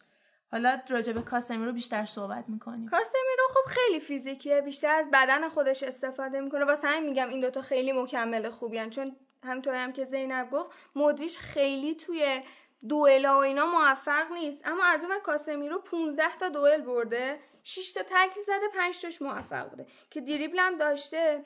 بعد از طرفی حالا اینا داشتن دیگه بازی سازی می‌کردن. من دو هفته پیش گفتم هافک داره جور خط حمله رئال می‌کشه. اما تو این بازی هافبک ها تو حمله اصلا شرکت نمی‌کردن. فقط داشتن فضا سازی می‌کردن بازی سازی می‌کردن برای مهاجما که خب موفقم بودن. اما بریم سراغ خط حمله رئال وینیسیوس چقدر خوب بود؟ وینیسیوس که دیگه خیلی خوبه. منتها تجربهش یه مقدار کمه. تصمیمات آخرش یا عجولانه است یا اشتباه حالا موقعی که باید شوت بزنه به بازیکنی که رو دستش پاس میده که خب حالا شاید اون موقعیتش بدتر از خودش باشه. یا بهتر بگیم وینیسیوس موقعیتش بهتر از اون بازی کنه یا توی شوت زنی دقت عمل خوبی نداره بعضی مواقع. اما تو این بازی خیلی خوب فضا سازی می‌کرد. یعنی وقتی که توپو می‌گرفت و میچرخید دفاع روبروش رو نابود می‌کرد. خیلی هم خوب می‌دید چون پاسای فوقالعاده را روی دوتا گل اولی هم که رئال زد صد درصد تاثیرگذار بود. در مورد بیلم بیل افت کرده ضعیف شده. من گفتم که اگر وینیسیوس می‌خواد توی ترکیب باشه باید خودش نشون بده با رسیدن بیل و آسنسیو. ولی اینجوری که معلومه روندی که بیل داره داره نشون میده که بیله که باید تلاش کنه تا بیاد جای وینیسیوس رو توی ترکیب بگیره. بنزما هم که خیلی خوب بود چهار تا دوئل رو برده بود یه گلم زد. درباره وینیسیوس هم که خب گفتیم یه گل زد. درباره تعویضه طلایی سولاری بخوایم بگیم مارکو بود که اومد توی زمین و یه پاس گل خیلی خوب داد و ماریانوی که اون هد قشنگ زد که من یاد فن پرسی افتادم. اما بازی پیش روی رئال خیلی سخته. آره ما سه تا ال کلاسیکو که حالا یکیش انجام شده ما دربی مادرید رو داریم که خب بازی علاوه جدولی هم مهمه به خاطر اینکه من خوشحالم که اتلتیکو به رئال بتیس باخت که اختلافش با رئال الان کمتر شده دو امتیاز شده شده که حالا بازی بعدی هم ما با اتلتیکو بازی داریم. امیدوارم که بتونیم بازی رو ببریم بتونیم اختلاف خودمون هم با بارسا حالا کمتر بکنیم. حالا بریم ببینیم چی میشه. من امید دارم که بتونیم اتلتیکو رو ببریم. زهرا که از باخت اتلتیکو جلوی رئال بتیس خوشحال شد. بالاخره رئالیه دیگه. کارش هم نمیشه کرد. اما امید حالا که به اون اضافه شدی چطور باختن اینا اگه یادتون باشه بارسلونا چند وقت پیشم باخت بهشون. رئال مادرید هم مرد تا برد. این تیمشون خیلی تیم خوبی داره. این بازی حتی جوانی لوسلسو آرژانتینشون هم تو بازی نبود ولی خیلی خوب وسط زمین و اتلتیکو گرفتن. آمار پاسشون هم و مالکیت توپشون هم بالاتر اتلتیکو بود. این نشون می‌داد اون پنج تای وسط تو 3 5 2 موفق عمل می‌کنن تو رئال بتیس. حالا این چند وقت نتایج خوبشون یکم سینوسی بوده ولی اون یقه بالای جدول رو گرفتن. چون اگه نگاه بکنی هر سه تا تیم بالای جدول یکم باگ دارن تو سیستم وسط زمینشون. یعنی اون پلنای انتقال توپ از خط دفاع به خط حملهشون مختل میشه جلوی رئال بتیس و این میشه اون چیزی که باعث باخت بارسا و اتلتیکو شد. حالا گلی هم که خوردن بیشتر سر ناهماهنگی بود که پنالتی شد. این ناهماهنگی خط دفاعشون یکم عادی شده دیگه. چند وقت اخیر خیلی دفاع آخرشون دارن مصدوم میشن. از گودین بگیر تا ساویچ و لوکاس هرناندز. این بازی خیمنز با لوکاس هرناندز بازی کرد. فکر کنم اولین و دومین بازی بود که دو نفرشون زوج خط دفاع بودن با هم دیگه. نکته فنی دیگه یا این بازی نداشت. بازی خیلی سرد بود خیلی وسط زمین بود خیلی درگیری داشت. فقط موراتا رو بگم که این بازی بازی اولش بود. یه فکتی گفته بودن داشتن مسخره می‌کردن. گفتن موراتا بازی اولش رو باخت پیاتک اومد دبل کرد. هیگواین هم بازی اولش که تو استنفورد بریج بود و دبل کرد. موراتا درسته تو فاز تهاجمیش کم ضعف داشت ولی تو بحث کمک به دفاع اون چیزی که سیستم اتلتیکو هست اینو خیلی خوب بود. مثلا 6 نبرد هوایی موفق داشت موراتا 24 تا دوئل انجام داد 14 تاشو برد. دو تکل موفق داشت یه دونه قطع توپ داشت پنج تا ریکاوری توپ داشت. حالا اینو بیا بذار کنار آمار تهاجمیش. صفر پاس کلیدی. پنج تا دریبل سعی دقت پاس 50 درصد فقط چهار تا شوت زده که یه دونش در چارچوب بوده. اینا رو کنار هم بذاری متوجه میشی. خلع الان اتلتیکو مادرید تو باکسه تو زدن ضربات آخره. یه دونه مهاجم تارگت نیاز دارن اونجا. دیگو کاستا که این چند وقت تو اوج نیست و تو ضعف کالینیش هم که بگذریم ازش کلا. مال این حرفا نیست. این موراتا داره اونجا حرز بازی می‌کنه. خرید موفقی نیست. من اینکه سیستم رو عوض کنن. اگر سیستم عوض بشه یعنی بخواد کنار این مهاجمی که خوب به عقب اضافه میشه یه مهاجم تارگت بذارن که اونجا خوب توپا رو گل کنه باید گریزمن رو حذف کنن یا 442 لوزیش کنن که نتیجه این کارم شاید جالب بشه ولی اجرا شدنش با تفکرات سیمونه قابل درک نیست شاید اگه مربی عوض بشه یکی که بیاد جای سیمونه لوزی بشینه گریزمان بره پست ده وایسه آره. کاستا و موراتا اون جلو وایسن می‌تونن زوج مکمل خوبی باشن لحاظ انجام شدن آره انجام شدنیه. یعنی اون ابزارش هم کامل دارن. تو فیفا انجام شدنیه ولی. آره تو فیفا تو مرب با اون سبک مربیگری های دیگه نه حتی دیگو سیمونه و خیلی هایی که سیستم تهاجمی دارن. این سیستم عقب خیلی قویه ولی تو حملات واقعا مشکل داره. این حملاتشون یه کمی بدون دامن است. اصطلاحا حرکات آکاردئونی بهش میگن. اینا سریعا اضافه میشن به خط حمله و از اون بعد سریع برمیگردن. اون غلبه رو اون چیره شدن تو محوطه جریمه رو ندارن. بازی بعدیشون تو چمپیونز لیگ با یوونتوسه. یوونتوس هم که خط دفاع فاجعهش واقعا علنی شده. میگیم آره تو ایتالیا آره تو سری در صحبت می‌کنیم. اینا باید اونجا تارگت داشته باشن. موراتا ضعف داره اونجا. کاستان برگشته تو تمریناته ولی خب تا برگرده تو اوج و بخواد فیکس بشه خیلی زمان می‌بره. باشه بریم یه استراحت کوچیک بکنیم. بیایم همگی بشیم در مورد این ال کلاسیکویی که برگزار شد.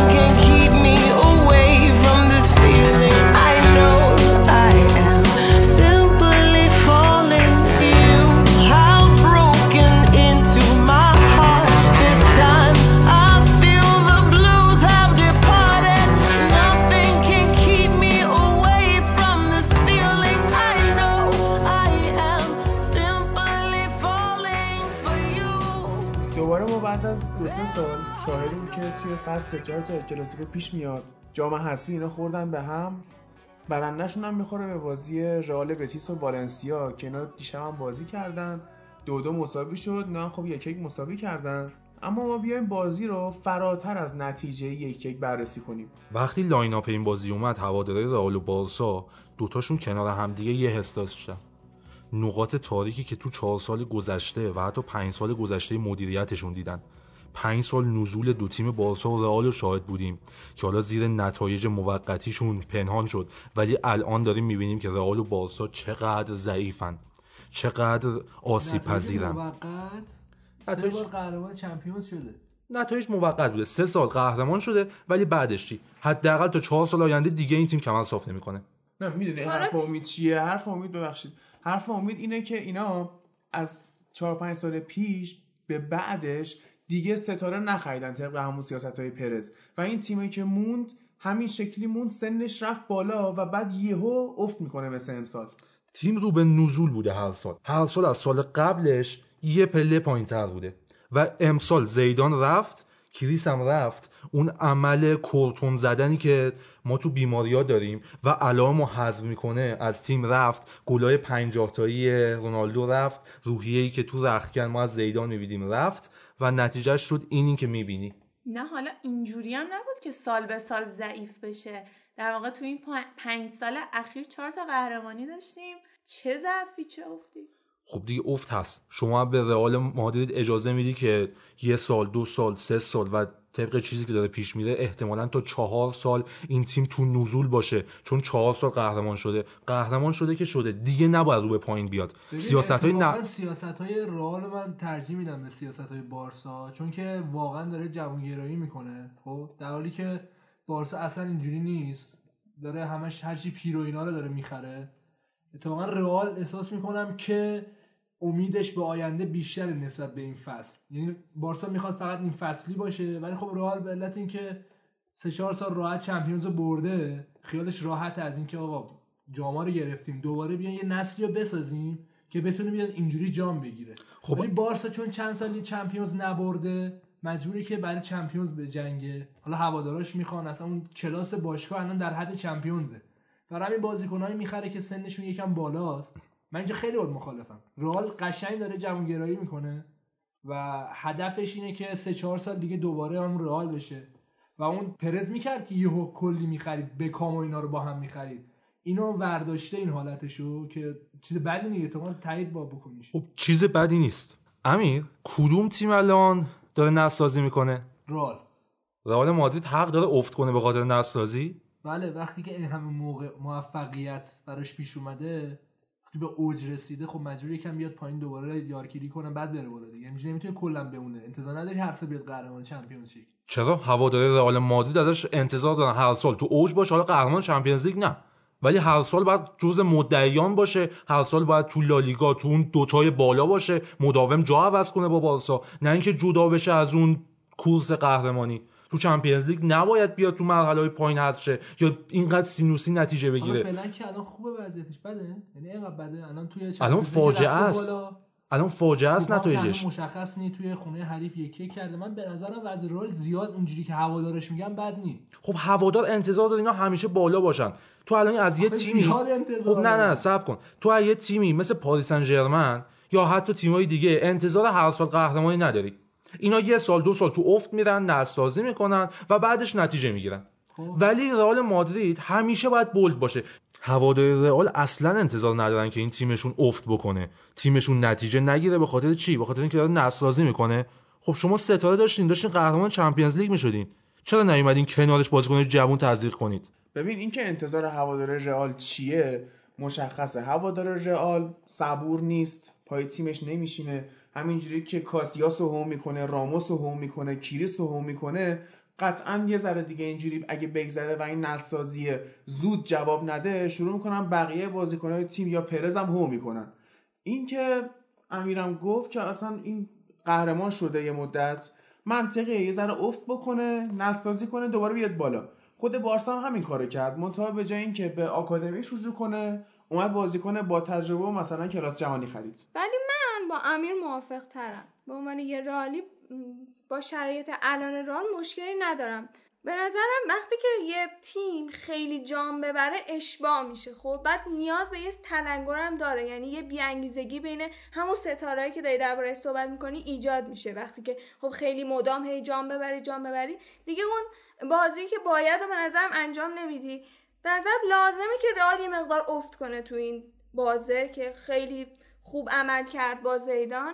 واسه همین من پای تیمم میمونم. هو نمی‌کنم هادی گفت هو نمی‌کنم بازیکنهای حریف رو تشویق می‌کنم. اینا دیگه شیطنت اولتراسورا بود که تقریبا کسایی که توی ورزشگاه حاضرن می‌دونن که اولتراسورا خرابکارن و یه سری از هوادارای تیمای رقیب قاطیشون شدن. یه سری خلافکار و اینا هستن که ما ما خیلی روی اونا اسناد ادامه حرف زهرا بگیرم من. این اشباع شدن بازیکن قبول دارم. شما باید نیمکت تو مداوم عوض کنی. اونایی که تو نیمکت موندن بعد یه تایم خوب دیگه کلا خلاص میشن. دیگه نه لحاظ روحی توانش رو دارن نه لحاظ جسمی و تاکتیک پذیری. تو این 4 5 سال قهرمانی این سیاست نقل و انتقالاتی رو نداشتن و وقتی هم نداشته باشین تهش میشه اینی که می‌بینین. یه سری بازیکن بی‌انگیزه یه سری بازیکن جوون و یه سریایی که the best گرفتن و دیگه هیچ کاری نکردن بعدش. بی انگیزه نمیشه گفت ولی اعتماد به نفسشون از دست دادن به خاطر فشاری که اول فصل روشون بود. از اون نحوه انتقال لوپتگی به رئال مادرید یه فشار بزرگی روی بازیکنها گذاشته شد و در ادامه خب نتایج خوب نبود و گفتیم که ما انتظارمون از رئال زیاده. ولی الان که تلاطم خوابیده به شخصه انتظار خاصی از این تیم ندارم چون توی نسل سازی افتاده تا دو سال آینده خیلی نمیشه انتظار خاصی داشت. بازسازی برنابهو هم که مزید بر علت شده ولی چیزی که هست من فکر کنم جواب بده. اگر سیاست های پرز درست باشه و دوباره کلید نکنه روی نیمار. همه چیز فوتبال فقط متن فوتبال نیست. الان شما اسپانسرینگ رو می‌بینی. باید جام داشته باشی تا بازیکن سوپر استار بیاد تو تیمت. باید مدعی قهرمانی Champions League باشی تا مثلا کریس رونالدو از منچستر بیاد رئال مادرید. اینا هست. همه چیز متن فوتبال نیست. فقط تعداد جام و قهرمانی و خوب بازی کردن نیست. فوتبال دیگه فقط فوتبال نیست. یه اقتصاد فوتبال. شما باید به همه جهتاش نگاه کنی. وقتی تیمت افت می‌کنه شما دیگه از اون bold بودن از اون مطرح بودن خارج میشی. یکم پایینتر میای. قراردادهای مالیت پایین میاد. ترازای مالیت پایین میاد. بازیکنای جدیدی که قرار بیان اونجا برای قهرمانی بجنگن انگیزه ای ندارن نمیان. آره خب این درسته ولی نبره تیم مثل رئال مادرید که خود اون آرم باشگاه لوگوی باشگاه کلی قیمت داره و اصلا خود اون لباس باشگاه می‌دونی یه ابهتی داره و توی اروپا مطرحه و اینکه 13 تا چمپیونز لیگ داره نمی‌تونی اینا رو رد کنی. برای بازیکن اصلا دیگه مهمی وقتی اسم رئال مادرید میاد به فکر نمیفته که الان تو چمپیونز هست یا نه. میگه رئال دیگه پر خب. افتخارترین تیم تاریخه. من دارم میگم ببین فرقش اینجاست که آره تیمای مثلا مثل لایپزیگ و اینا نیاز دارن به جام. حرفت کاملا درسته. ولی تیمی مثل رئال مادرید که دیگه آیکون شده دیگه نیازی نداره بیاد خودش رو به بازیکن ثابت کنه که تو بیا تو تیم ما تیم ما رو مثلا بشناس. ما دنبال قهرمانیم. اینا چیز بدیهیه برای رئال. خب؟ نمونه بارزم هازارده که اصلا براش مهم نیست دیگه. کم مونده با کیت رئال بیاد توی زمین واسه چلسی بازی کنه. هازارد که اصلا فوتبال براش مهم نیست. فوتبال بازی می‌کنه که فوتبال بازی کرده باشه. فقط لذت می‌بره فوتبال بازی کردنش. این یه دونه رو من قبول نمی‌کنم مثال بعدی رو بزن. ولی آزاد من با زینب بیشتر موافقم. یعنی okay این بازیکن میگه که من برای لذت فوتبال بازی می‌کنم برام جام آوردن خیلی مهم می‌خوام حال کنم. ولی طبعا وقتی اینطوریه تو رئال بیشتر بهش حال میده به خاطر همین background ی که امیر گفت. خب طبیعتا تیم ملی. دعا. طبیعتا هازارد من, من یه دوست دو مطلبم در مورد بحث فنی بازی دارم. یکم بریم سراغ اونا. این ضعف همیشگی دفاع بارسلونا رو اگه بخوایم بهش بپردازیم یه کتاب میشه ساخت از استاد پیکه و استاد لانگله و استاد فرمایلن. کل هیئت علمی گفتی که. هیئت علمی هم واقعا. گلی هم که خوردن مشخص بود. مورینو در مورد بنزما گفته بود که این مثل ماهی تو زمین لیز می‌خوره. اونجا میگم لیز خورد سمت راست رفت پشت جوردی آلبا تو نقطه کورش وایساد. توپو گرفت و لانگله یه مار کردن ساده نتونست انجام بده و گل خیلی ساده خیلی راحت اون توپ گل شد. اصلا انتظار نمیره خط دفاع بارسلونا که اینقدر توی مارک توی مار کردن سادم ضعف داشته باشن. این اشتباهات فقط به خط دفاعشون هم ختم نشد. تو خط هافبک هم زیر pressing بازیکنهای رئال مادرید واقعا به مشکل خوردن. حرکات ساده و از این خط هافبک کند و ساکن بارسا می‌دیدیم که اصلا انتظار نداشتیم ازشون. این اصلا ها رو به صورت متمادی دارم میگم چون بارسلونا تیمی نیست که تو عقب زمینش حبس بشه. همیشه تیمای روبروش تو عقب زمین حبس کرده. این نیمه اول رئال بود. رئال اومد توپگیری کرد از هافبک ها موقعیت ایجاد کرد. وینیسیوس جونیور یکم کم تجربه است. اون پختگی لازم رو نداره. خوب نشون داد تو این بازی. و اگر تو زدن ضربات آخر اون تصمیمای آخرش هم دقت می‌کرد. الان این بازی رو رئال برده بود. همون 15 16 دقیقه اول می‌تونستن با سه گل بارسا جلو بیفتن. وینیسیوس رو گفتیم. آمارش خیلی خوب بود. پنج دریبل داشت بیشترین دریبل رو داشت بین بازیکن‌ها. دو تا موقعیت ایجاد کرد. سه تا هم خطا گرفت. وینیسیوس توی کوپا دل ری دوتا گل زده. 6 تا پاس گل داده. بیشترین تاثیر رو روی گل ها داشته. با 8 تا تاثیر به نظر من وینیسیوس اگر یه مقدار همونجور که گفتم توی ضربات آخر و یا اعتماد به نفسش کار کنه به نظر من خیلی بازیکن بزرگی می‌تونه. در مورد سبک رئال تو نیمه اول هم گفتیم. حالا برسیم به سبک بارسا تو نیمه دوم.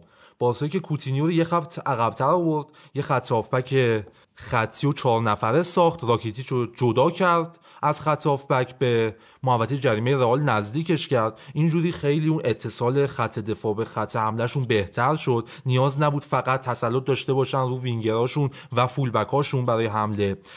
این سبکو که ارائه دادن یکم فشارشون رو دروازه رئال بیشتر شد. سر صحنه گلی هم که مالکوم زد خیلی مشخص بود فولبک های رئال مادرید تو نقطه ضعف بودن. فولبک هایی که تو این بازی چسبیده بودن به خط دفاع. در مورد گل مالکوم باید بگم که ضعف یه مقدار که چرز کنم شاید بیشتر روی مارسلو بود. مارسلو اصلا خوب نشون نداد. فرصت داشت شانس داشت که خودشو خوب نشون بده. ولی بازم ضعیف ظاهر شد. توی حملات باز به نسبت بهتر بود ولی توی بازگشت به عقب خیلی بد. یکم هم در مورد آرتور می‌گفتی امید که وقتی شب رفت خونه شایع شده بود خب؟ آره شب با جاسویچی و اینا دبست هم بوده کنارش درسته؟ دبست و صاحب دبست و اینا بود دست کرده بود تو جیبش دو سه تاشون در بود. مودریچ روز خوبش نبود ولی این باعث نمیشه که هواداره بارسا راجبش بخوان چیزی بگن که باعث خنده ما بشه. من فردا پس فردا ده سال دیگه 20 سال دیگه بچه دار که بشم چجوری بچم بگم مودریچ جایزه دبست آورد؟ حالا من کاری ندارم ولی حالا من طرفدار بارسا نیستم دیگه. ولی آرتور شماره هشت بارسا رو میپوشه و واقعا لایقشه چون قشنگ یه بازیکنی که ده سال اون وسط رو بیمه کرده و توی بازی بزرگ خودشو نشون داده و این باعث شده که خیالش نسبت به خط هافبکشون راحت باشه. جایگزین درستیه برای اینیستا بیشتر جایگزین خوبیه برای جاوی و متاسفانه توی تایم بعد اومده تو بارسا. تایمی که دیگه نیاز به سبک ژاوی ندارن. بازیکنایی رو می‌خوان که سرعتی تر باشن تصمیمات بهتری بگیرن پاسای رو به جلوتر داشته باشن و خوب به محوطه جریمه اضافه بشن. برگردیم رو همون مارسلو که خیلی ها می‌گفتن اگر به جای مارسلو رگیلون بازی می‌کرد خیلی بهتر می‌شد. راجع به مارسلو بخوام بگم افتش واقعا فاحش بود. مارسلو پنج بار از مالکوم دریبل خورد. از 16 تا دوئلی که داشت 7 تاشو برد فقط. یعنی بقیه رو باخته بود. 6 تا توپ لو داد فقط 3 تا توپ رو بایی داشت. درست دقت پاسش نسبتا خوب بود. از 45 تا پاس 40 تا درست بود. ولی باز توی برگشت به عقب خیلی کم تمرکز سرعت پایین با ضریب اشتباه بالا. ولی با این حال میگم باز با وینی خوب مچ شده بود تو جن... جناح چپ. وینی؟ داداشم وینی. شیکاکاو؟ در مورد فولبک های رئال هم می‌خوایم صحبت کنیم. تو این بازی کار و خود مارسلوشون که خیلی اصلا فاجعه بودن. تو این بازی من انتظار نداشتم. وقتی این دو نفر همزمان بازی می‌کنن هر دو رو بیاد بچسبونه به خط دفاع نزدیکشون کنه به دروازه. از اون ور جفتشون هم بازیکنی که فقط جلوی زمین کارهای لازم دارن تو این بازی. مارسلوی که خیلی جا میمونه تو جلو رفتناش. و اینکه عقب زمینم باشه ما دیدیم مالکوم چقدر دریبلش زد. تو این بازی خرس وسط شده بود اونجا. رگیلون خب تو دفاع بهتره. من انتظار داشتم با این سبکی که قرار بازی بشه رگیلون بازی کنه. یا اونور حتی اودریو زولا بازی کنه. این دو نفر تو فاز دفاعی خیلی قوی ترن. خیلی بهترن. اینجا هم قرار نبود کارواخال مارسلو نفوذی داشته باشن. گلی که رئال مادرید خورد جایی بود که کارواخال عقب موند. لوکاس واسکز به توپ نرسید نتونست یوردی آلبا رو کنترل کنه و از اون ور مارسلو جا موند عقب موند و نتونست مالکوم رو کنترل کنه و گل به ثمر رسید. اینجا حالا باید به سرخیو راموس و مشایعتی که با توپ داشتم اشاره کنم. تا سر گلیم در مورد نواس هم بگم که نواس نواس نواس. کورتوا آخه. تو این مبحث بازیکنهای ضعیف رئالم بمونیم مهاجماشون خیلی بالانس نیستن. وینیسیوس حالا خوبه الان. بنزما تو دور افتاده. لوکاس واسکز یکم تو اون جنگندگی ها و دریبلینگ و دوندگی ها خوبه. ولی آخه گرت بیل خیلی گرت بیل نابوده. تو بازی با آلاوز سمت راست بازی کرد. خب اصولا این سمت چپ بازی می‌کنه. من فکر کردم خب شاید چون سمت راسته نمی‌تونه خوب جا بیفته نتونست مثلا عملکرد خوبی داشته باشه. ولی توی بازی با بارسا که تعویض شد با جای وینیسیوس اومد تو بازی بازم افتضاح بود. اصلا نابود بود. خیلی ضعیف خیلی ضعیف بود و وقتی که وارد شد و وینیسیوس اومد بیرون اصلا روند بازی تغییر کرد. رئال حمله درست حسابی و جونداری نتونست انجام بده. دیگه بیله که باید خودشو ثابت کنه نه وینیسیوس. این بازی تو نبود مسی و عثمان دمبله مالکوم اومد اون کارای عثمان رو انجام داد. همون سرگرم کردن مدافعین و دور زدن مدافع کناری. اینا رو در حد عثمان دمبله نه ولی خب به عنوان مالکوم 18 ساله خیلی خوب انجام داد. یه موقعیت هم بیل داشت که اونطوری از دست داد. من اصلا نفهمیدم برای چی آورد رو پای راستش. مگه چپ پا نیستی؟ برای چی آوردی روی پا راست و تعلل کردی؟ هماهنگی عصب و عضله تو بازیکنی که خیلی مصدوم میشه و خیلی نیمکت نشینه مسلما پایینه. ولی در کل برای رئال بازی خیلی خوبی بود چون که مقایسه می‌کنیم با همون بازی که دو سه ماه پیش انجام داده بودن 5 تا خورده بودن خوتی بودن. این نتیجه براشون خوب بود. توی زمین حریف اومدن یکی یک کردن. حالا گل زده دارن. با ببینم بازی برگشت چیکار می‌کنن. یکم تیمشون حداقل شخصیت پیدا کرد بعد از اون 5 تا. حالا ببینیم چی میشه باشه ببینیم چی میشه. خیلی خب بخش اسپانیامون اینجا تمومه. بریم سراغ سری های ایتالیا ببینیم که اونجا چه خبر بوده.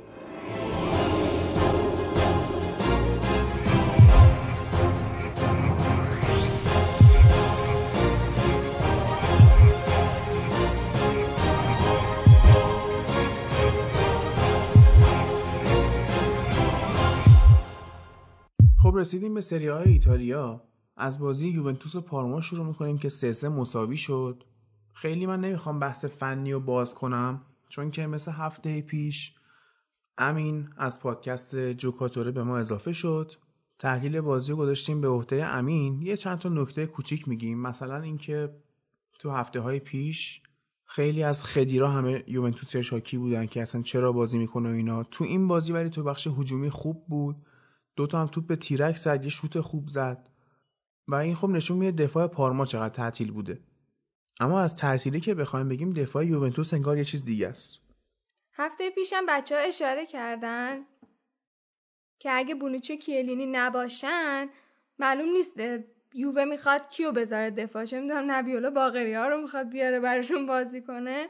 چون اونم که اون فکر کنم از این روگانیونه بهتر بود. روگانی و کاسرس که بنگاه ازدواج رو انداخته بودن. یعنی چی؟ دفاع تیمو شوهر دادن.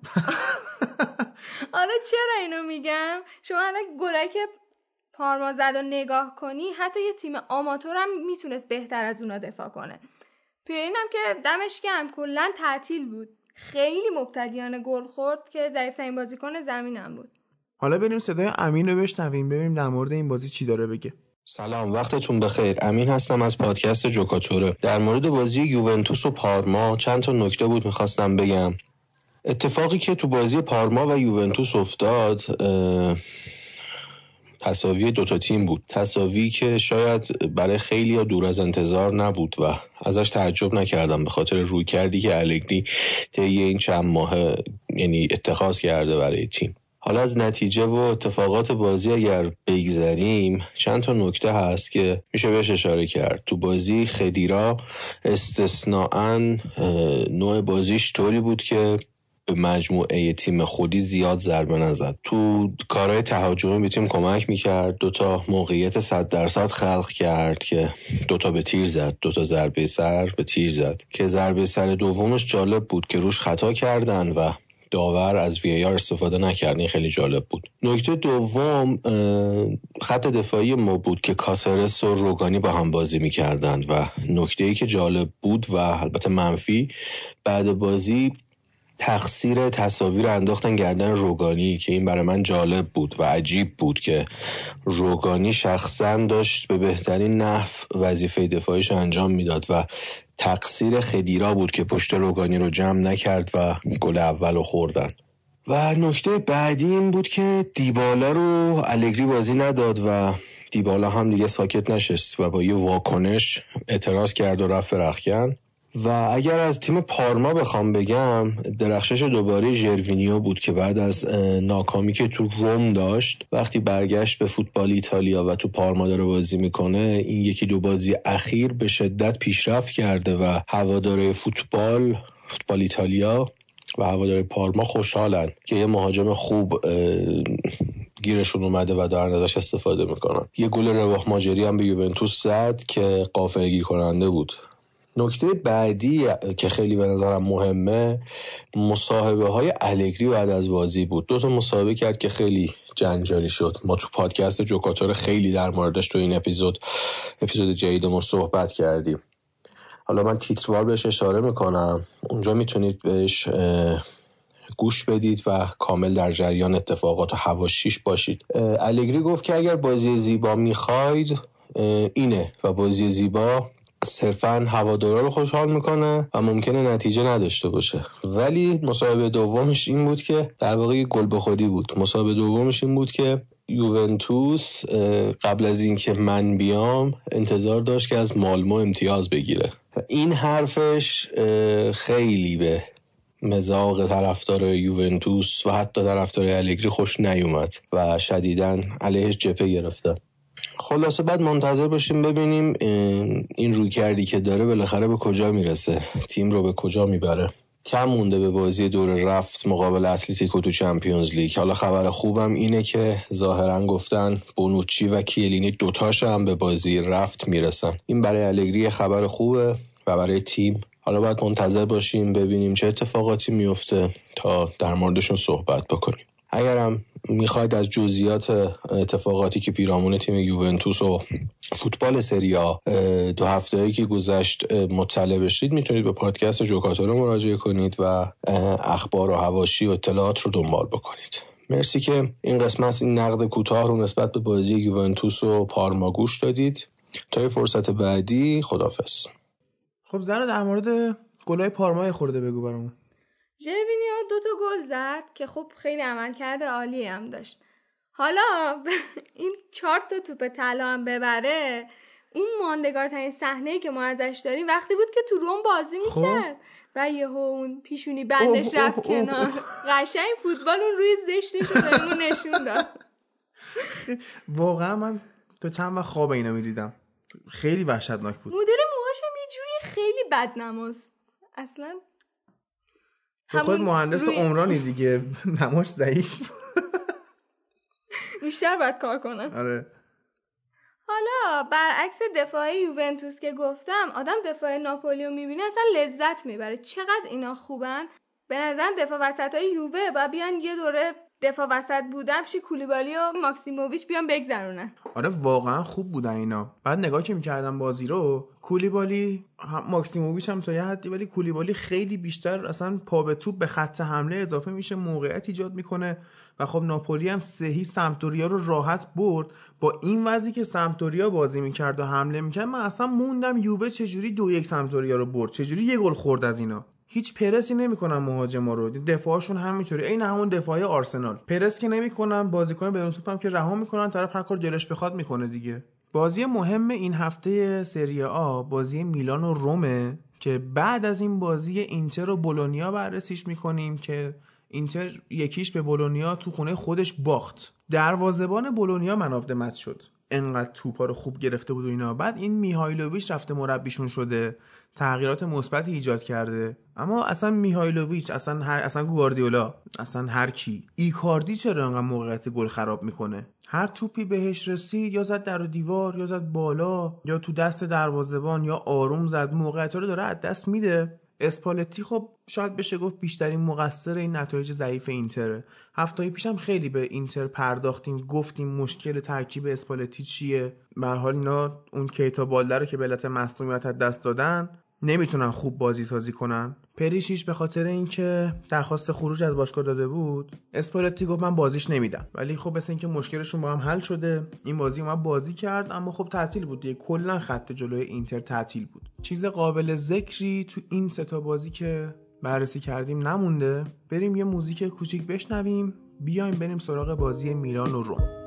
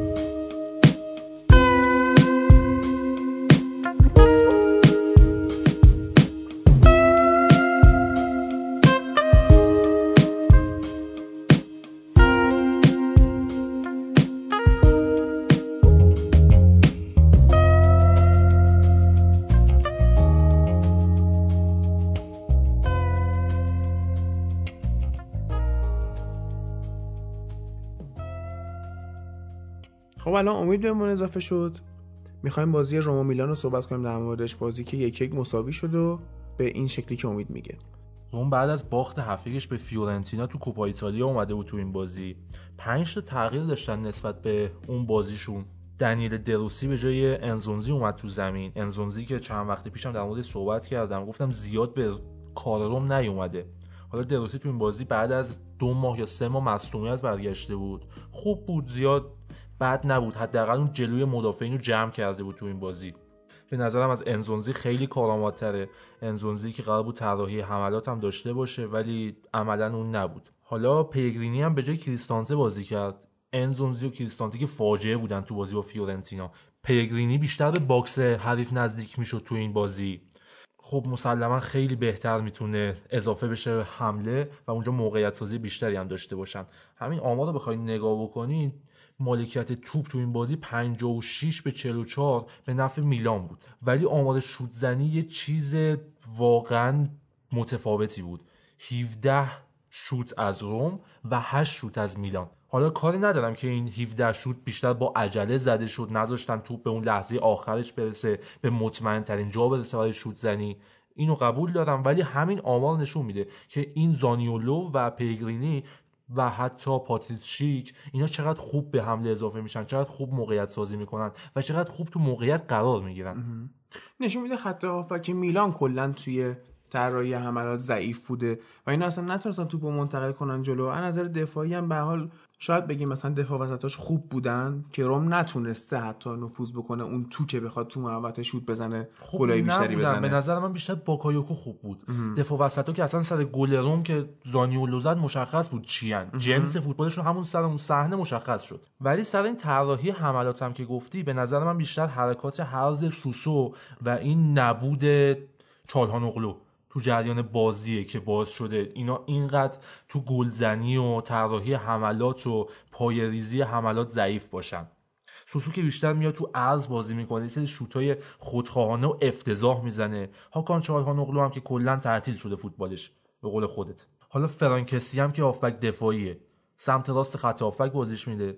این اصلا اون چیزی نیست که بتونه اونجا جواب بده. یعنی اونجا بازدهی کاملی داشته باشه. کسی بیشتر پاسای در عرض میده نمی‌تونه سرعت بده به بازی خودش خوب به خط حمله اضافه نمیشه. اینا اون باگ سبک گتوزوه. اون تاکتیک گتوزو خوبه ولی علاوه ابزاری که مناسب نیستن براش. در مورد ابزار نامناسب رومن بخوایم بگیم همین خط دفاعشون.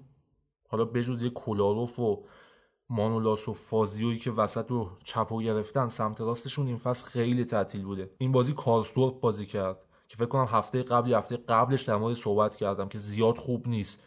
فلورنزی جلو فیورنتینا اونجا بازی کرده بود که افتضاح بود. داوید سانتون هم دارم باز اونجا که اونم زیاد خوب نیست و فلورنزی و دی فرانچسکو داره اشتباه می‌کنه. مداوم تغییر پست میده این فلورنزیو و نمیشه یه جا برای ثابت در نظر گرفت که اونجا تمرکز کنه و بازدهی لازم رو داشته باشه. بازیکن هر چقدر هم که چند پسته باشه و قابلیت تطابق پذیری داشته باشه نمی‌تونه هی تو این تداوم تغییر پوزیشنا مثبت باشه. خیلی خب اگه نکته نمونده سریامون تمومه. قبل اینکه بریم سراغ بوندسلیگا می‌خوایم پیش بازی چمپیونز لیگ این هفته رو داشته باشیم. خیلی مختصر بازیهایی که 12 و 13 فوریه برگزار میشن.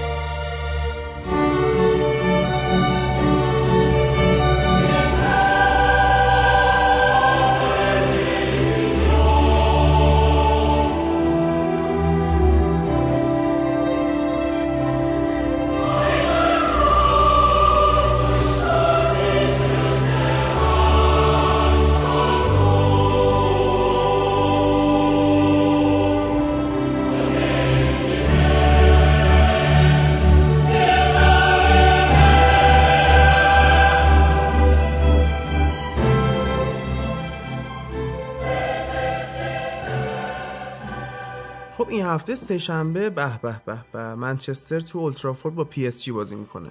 خب اینو خود توضیح بده ببینم.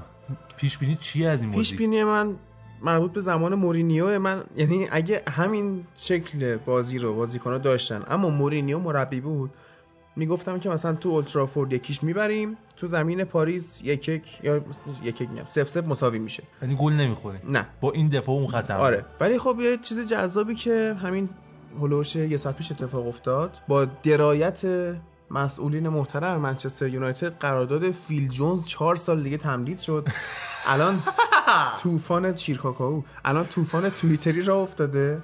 علیه فیل جونز و علیه باشگاه هوادارا دارن میکوبن این تصمیما رو. عوض اینکه چون این نیم فصل اومدن یه کولیبالی هری مگوایر چیزی میخریدن فیل جونز رو تمدید کردن. بعد فیل جونز چیکار می‌خواد بکنه؟ بعید می‌دونم بازی بکنه جلوی پی اس جی. همین لیندلوف و بایی بازی می‌کنن. از اون ور توی پی اس جی وراتی به بازی نمی‌رسه نیمار به بازی نمی‌رسه. ولی امباپه به بازی امباپه می‌رسه. ضربه اصلی ما از امباپه. نمی‌خوریم. از دیماریا می‌خوری از دیماریا هم نمی‌خوریم. کاوانی. هیچ هیچ کدوم اینا. خط دفاع. آفرین. کی؟ توماس مونیه. چرا؟ بازیکن خوبیه. خوب خوبه دیگه. ولی در مورد کل داستان بخوام صحبت کنیم. اینا با رابیا که مشکل پیدا کردن. وراتی مصدومه و تنها جوری که اینا می‌تونن یونایتد ببرن اینه که سه دفاعه بازی کنن. اون کیم پمبه و مارکینیوش و تییاگو سیلوا همزمان تو زمین باشن. یکیشون مسئول مثلا مهار رشفورد بشه رشفورد رو بگیره و بقیه هم که تو- یونایتد خیلی هنوزم گرفتن نیاز ندارن فعلا. ربیو تو دیگه کلا بازی قرار نیست بده. نه من فکر نمی‌کنم بازیش با بده. نبوده وراتی به نظرم نیازه. بعد تو سایت های شرط بندی هم که نگاه می‌کنی حالا تو این بازی که توی اولدترافورده ضریبا نزدیکه. ضریب یونایتد دو نیمه بردش. ضریب پی اس جی 2 و 6 دهمه. ضریب مساوی هم 3 و نیمه. خب با افتی که پاریس سن ژرمن چند وقت اخیر داره و آره. پیشرفتی که منچستر کرده این ضریبا نزدیک شده. جا جا اگه-. آره. دو ماه پیش دیگه ای بود داره بعد چیز خوبی که الان ما داریم روحیه ای که سولشایر به تیم تزریق کرده اینا به این باور رسیدن و امروز هم مصاحبه کرده بود. گفته بود که هدف ما اینه که بازیکن‌ها راحت بتونن فکر کنن که فصل بعد قهرمان لیگ میشن. می‌خواد این منتالیتی رو بهشون تزریق کنه. و هفته پیشم گفتم. حالا این حرفو زدی. من یه سری خنده‌دار از گواردیولا بهتون بگم که مسابقه کرده بود و گفته بود منچستر یونایتد هنوز شانس قهرمانی داره. خب که چی خیلی هم خنده‌دار نبودن نه خب بحث اینه که سولجر خوش داره میگه آقا ما سال بعد داریم هدفمون رو گذاشتیم برای قهرمانی. آره. گواردیولا میگه دیگه. گواردیولا میگه کلا. آره. زیاد میگه. آره. هفته پیشم داشتم می‌گفتم امکان داره که ما با سولشایر بتونیم مثلا یه قهرمانی مثل قهرمانی چلسی 2012 دیمتو داشته باشیم. حتی یه سری از اسطورهای باشگاه اینو گفتن امکان داره. بعیدم نیست واقعا. اگه ما بتونیم مثلا بازی که جلو آرسنال کردیم منطقی تو دفاع و زهردار تو حمله باشیم و مثلا تو همین بازی لستر سیتی هم دیدیم که از سوتی حریف درست استفاده کنیم یک لحظه برای گلزنی کافیه و میشه امیدوار بود. من یونایتدی هیچ وقت نمی‌تونم ناامید باشم. توی یونایتدی شاید ناامید نشی ولی خط دفاعتون هیچ وقت منطقی بازی نکرده تو این چند فصل اخیر. تو چه منطقی می‌خوای از فیل جونز اسمالینگ بایی و لیندلوف بایی و؟ لیندلوف خوبن. خب فیل جونز و اسمالینگ معلوم الحالن اینا رو فکر کنم لین- گرفتن مثلا در جهت حمایت از معلولین ذهنی و اینا. آمار لیندلوفو که بازی قبلی گفتم بهت چی بود؟ بعد گلایی که خوردی تو نگاه بکن. کدوم گلش بر حسب اتفاق بوده؟ همه گلا با برنامه ریزی آره. قبلی رو روی اون نقاط ضعف. بوده.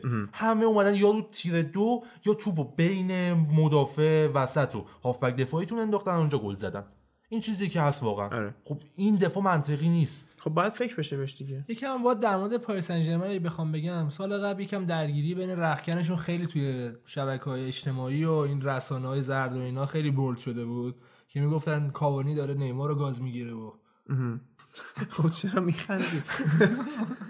نه داشت تجسم می‌کردم که یه لحظه رفتی اون بر ببینی چجوری می‌شد اگه امباپه چیکار می‌کرد؟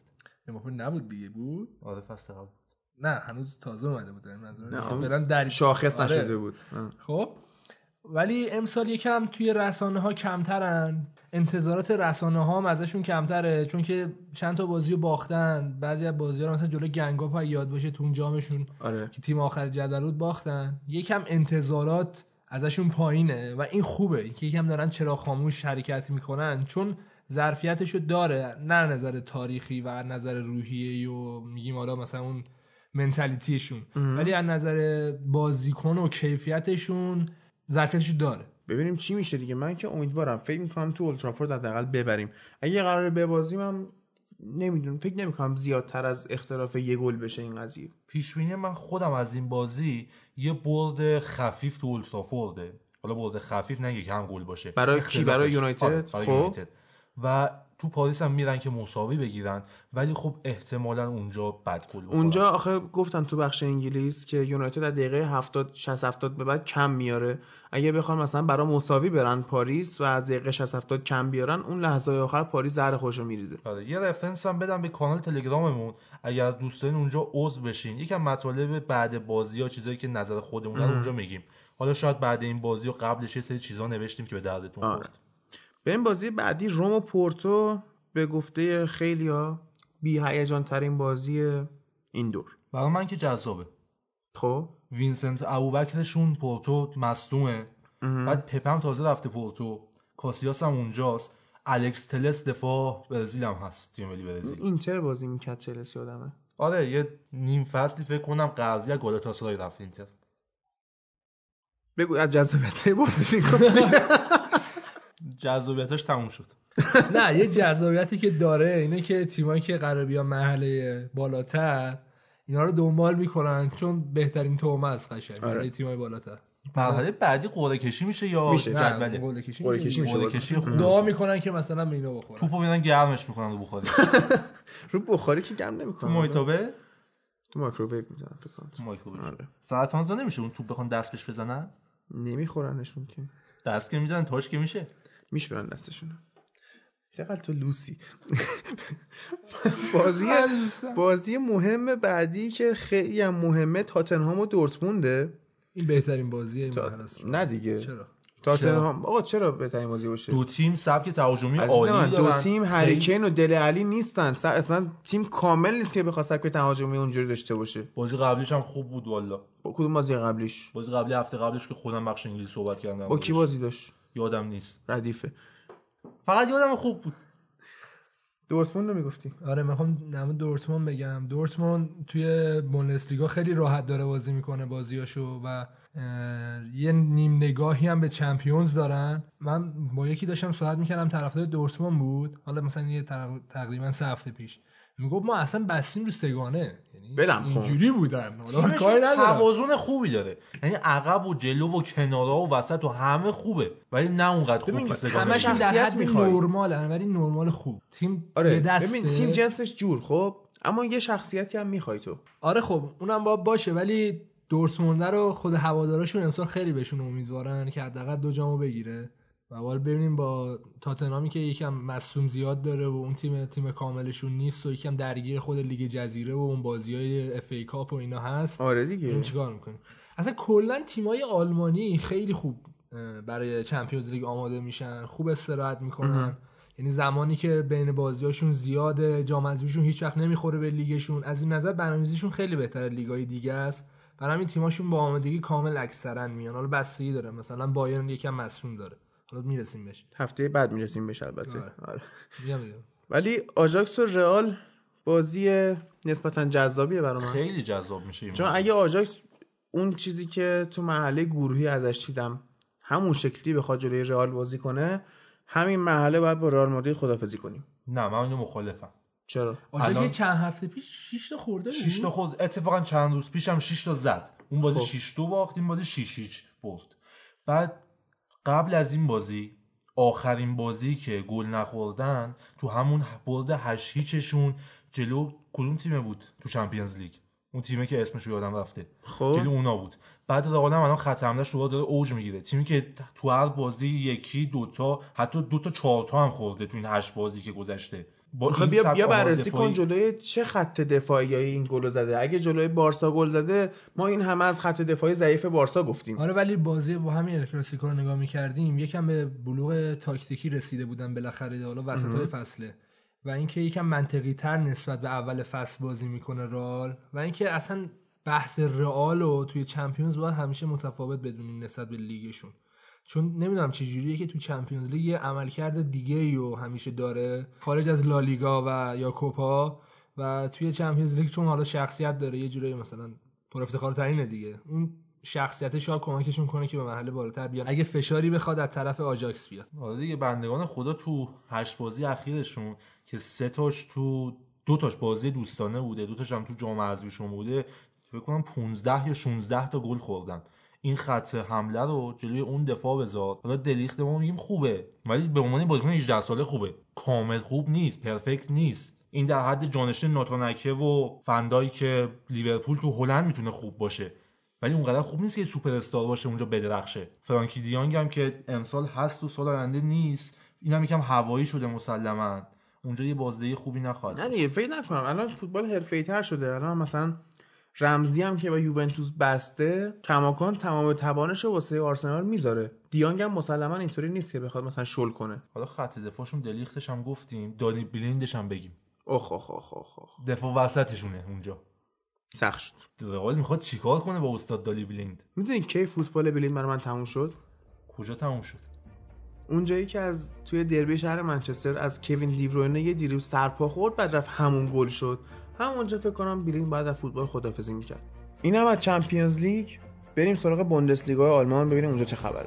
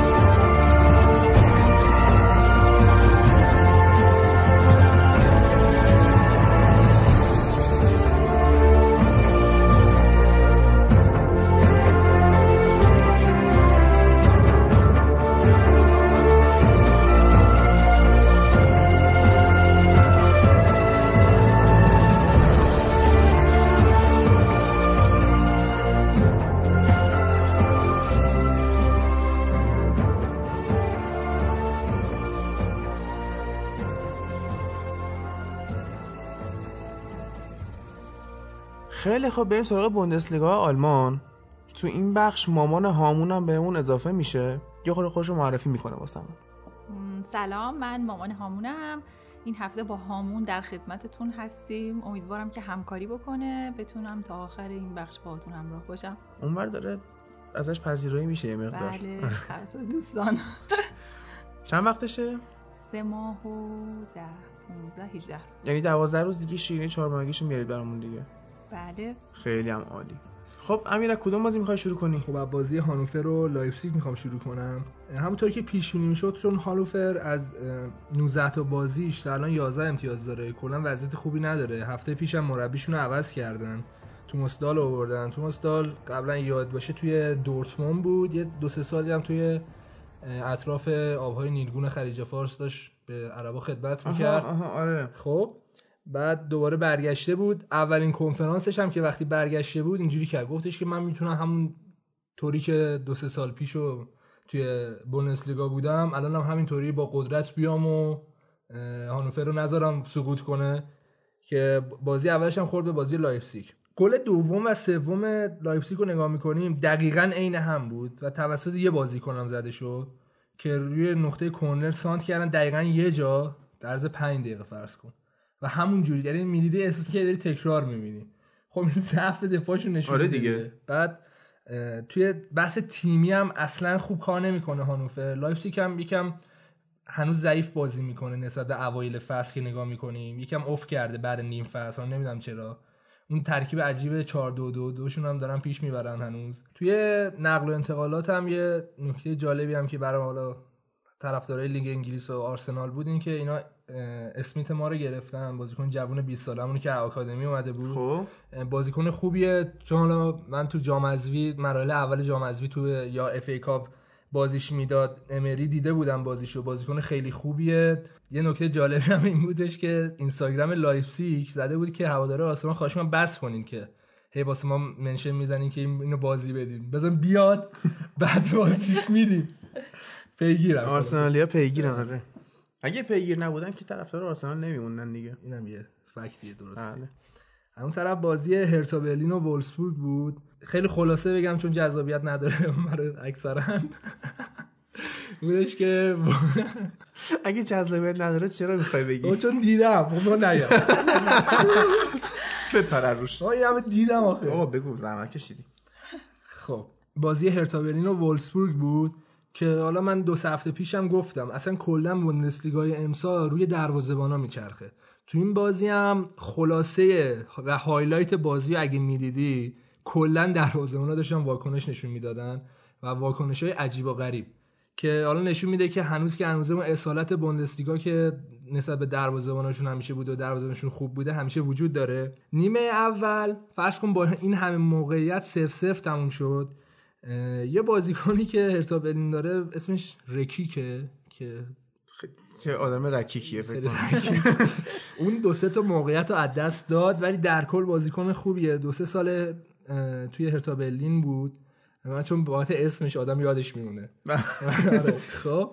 گل اول وولسبورگ هم روی همکاری تیمیشون بود که تقریبا یه 15 16 تا اگه مثلا بازی رو می‌دیدی از دروازه شروع شد پاسکاری کردن. که انقدر دیگه پاسکاری ها زیاد شد که تقریبا دروازه خالی و گل زدن و تا آخر بازی هم همینجوری حمله کردن ولی همین یه گل زدن و یکیچ تموم شد. وولسبورگ یکم شرایطش نسبت به سال قبل بهتر شده. حالا اون درگیری فوکس واگن اینا بین رفته و یکم مدیراشون دوباره دارن خرج می‌کنن براشون چند تا بازیکن قرضی گرفتن. یکم شرایطشون بهتر شده که امسال حداقل بتونن لیگ اروپا رو برن چون سال قبل حتی تو معرض سقوط بودن. هرتا برلین هم بگیر نگیر داره. یعنی ظرفیتش داره که بتونه بازی خوبی بکنه. من گفتم بازیکناش یکم جوونن هنوز ولی امیدوارانه بازی می‌کنن. حالا با این نتیجه اینا نمیشه در کل عملکرد تیمی رو سنجید. و ببینیم که هرتا برلین به کجا میره ولی وولسبورگ من پیش بینی می‌کنم حداقل لیگ اروپا رو بره. بریم سراغ بازی شالکه و منشگلادباخ ببینیم چه خبر بوده اونجا. تیمی که خیلی نفورد از باخت بایر مونیخ و تساوی دورتموند گلادباخ بود اومد جای بایرن رو تو رده دوم گرفت. نیمه بازی از اخراج دروازه‌بان شالکه یه فرمت دیگه ای به خودش گرفت. یه شانس گل مسلم و خارج از محوطه از مهاجم حریف گرفت و با کارت قرمز مستقیم اخراج شد. بعد از اون گلادباخ فشار رو حفظ کرد و تو دقیقه های 85 و 91 گل زد. این ده نفر شدن شالکه خیلی تعیین کننده بود. آره بازی تا دقیقا همون سر اخراج داشت مساوی پیش می‌رفت. یعنی هر دو تا تیم به موقع داشتن حمله می‌کردن به هم دیگه. ولی بعد از اینکه دروازه‌بان شالکه اخراج شد باعث شد که ورق برگرده و کلا مونشنگلادباخ دیگه نبض بازی رو در دستش بگیره. حالا نکته کجاست؟ من خودم خیلی از ترکیب 4 2 3 تو همین پادکست تعریف کردم و اینکه گفتیم شالکه هم موقعی که 4 2 3 رو انتخاب کرد یکم روند برداشو بیشتر کرد. ولی یه نکته ای که 4 2 وجود داره اینه که بازیکن تو دست بدی و نتونی جایگزین براش بذاری باعث میشه که اون 4 3 به هم بریزه. چون دقیقا این ترکیب یه جوریه که تک تک بازیکنان مسئولیت های خاص خودشون دارن و جابجا جا نمیشن. یعنی اون دوتا هافک هیچ نمیان جلو به جای مثلا دوتا پشت مهاجم بازی کنن. همیشه اون دوتا هافک هستن اونجا. برای همین وقتی تو یه بازیکن در دست بدی مجبور میشی یه هافک رو مثلا بیاری بیرون. یا یه دونه مهاجم تو بیاری بیرون. حالا مثلا دروازه‌بان باشه که دیگه مجبوری همچی کاری کنی. این باعث میشه که اون ترکیب به هم بریزه. بازیکن‌ها شروع کنن جای همدیگه رو پر کردن. اون فرمت 4 2 3 به هم بریزه. این اتفاق برای شالکه تو این بازی افتاد و همین طریق ضربه خورد. دیگه کلا بازی از دستش در رفت. حالا اخراج شدن هم تو همه ترکیبا همینه ولی توی 4 2 3 خیلی مثلا بولتره و این باعث شد که شالکه دیگه نتونه اون حالت هجومیشو بگیره. چون چند وقتی هم هستش که کالیجوری کلا داره توی خط دفاعشون حمله می‌کنه برای شالکه و وقتی که اینا اخراجی دادن مجبور شد بکشه عقب و دیگه اوورلپ نکنه. و کلا دیگه اصلا از نظر فاز هجومی شالکه از بین رفت. موشنگلادباخ هم موقعیتاش استفاده کرد. عملکرد هازارد هم خیلی موثره. اصلا ترکیب موشنگلادباخ روی هازارد میچرخه. یعنی اون 4 3 که انتخاب می‌کنه دوست داره که هازارد توی حالا wing چپ یا wing راستشون جابجا میشه بازی کنه که تاثیرگذار باشه. تو این بازی این گلادباخ سه تای سه تا هافبک وسطش رو تعویض کرد. کرامر و نویهاوس هرمان اومدن توی بازی و دوتا گل هاشون هم همین تعویزی ها زدن. آره کرامر هم این گل خیلی قشنگ زد برای کسایی که ندیدن پیشنهاد می‌کنم ببینن. یه دونه والی پشت محوطه برای سانت کرد هازار براش زد. که خیلی قشنگ. بعد از یه استراحت کوتاه میایم به بازی های دورتموند و بایر مونیخ هم برسیم. Saugt sich fest an deinen Lippen, gräbt sich Gänge durch die Rippen.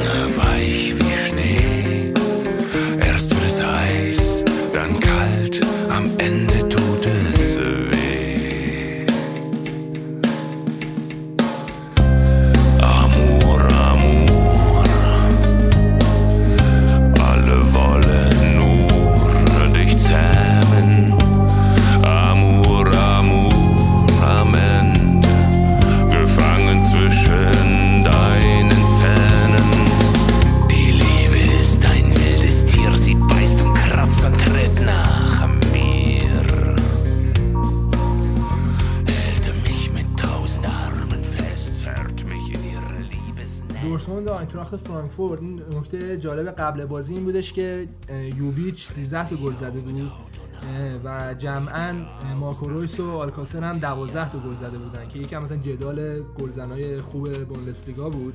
زوج یوویچ و الر و ربیچ واقعا دارن خوب عمل می‌کنن چند هفته است.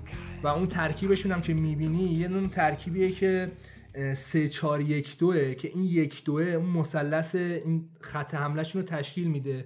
که خیلی جالب اگه دقت کنی می‌بینی که اینا با هم حمله می‌کنن. یعنی اگه رویچ مثلا شوتر نزنه یا هدو نزنه پشت سرش الر هست. یعنی قشنگ با هم ترکیب جالبیه. خیلی ترکیب خوبیه. برای این تیم که این سه تا مهاجم اینجوری داره که می‌تونه تموم کنندگی داره عالیه براشون. که حالا این هوشمندی مربیشون نشون میده که تونسته به درستی از سه تا مهاجم اینجوری استفاده کنه.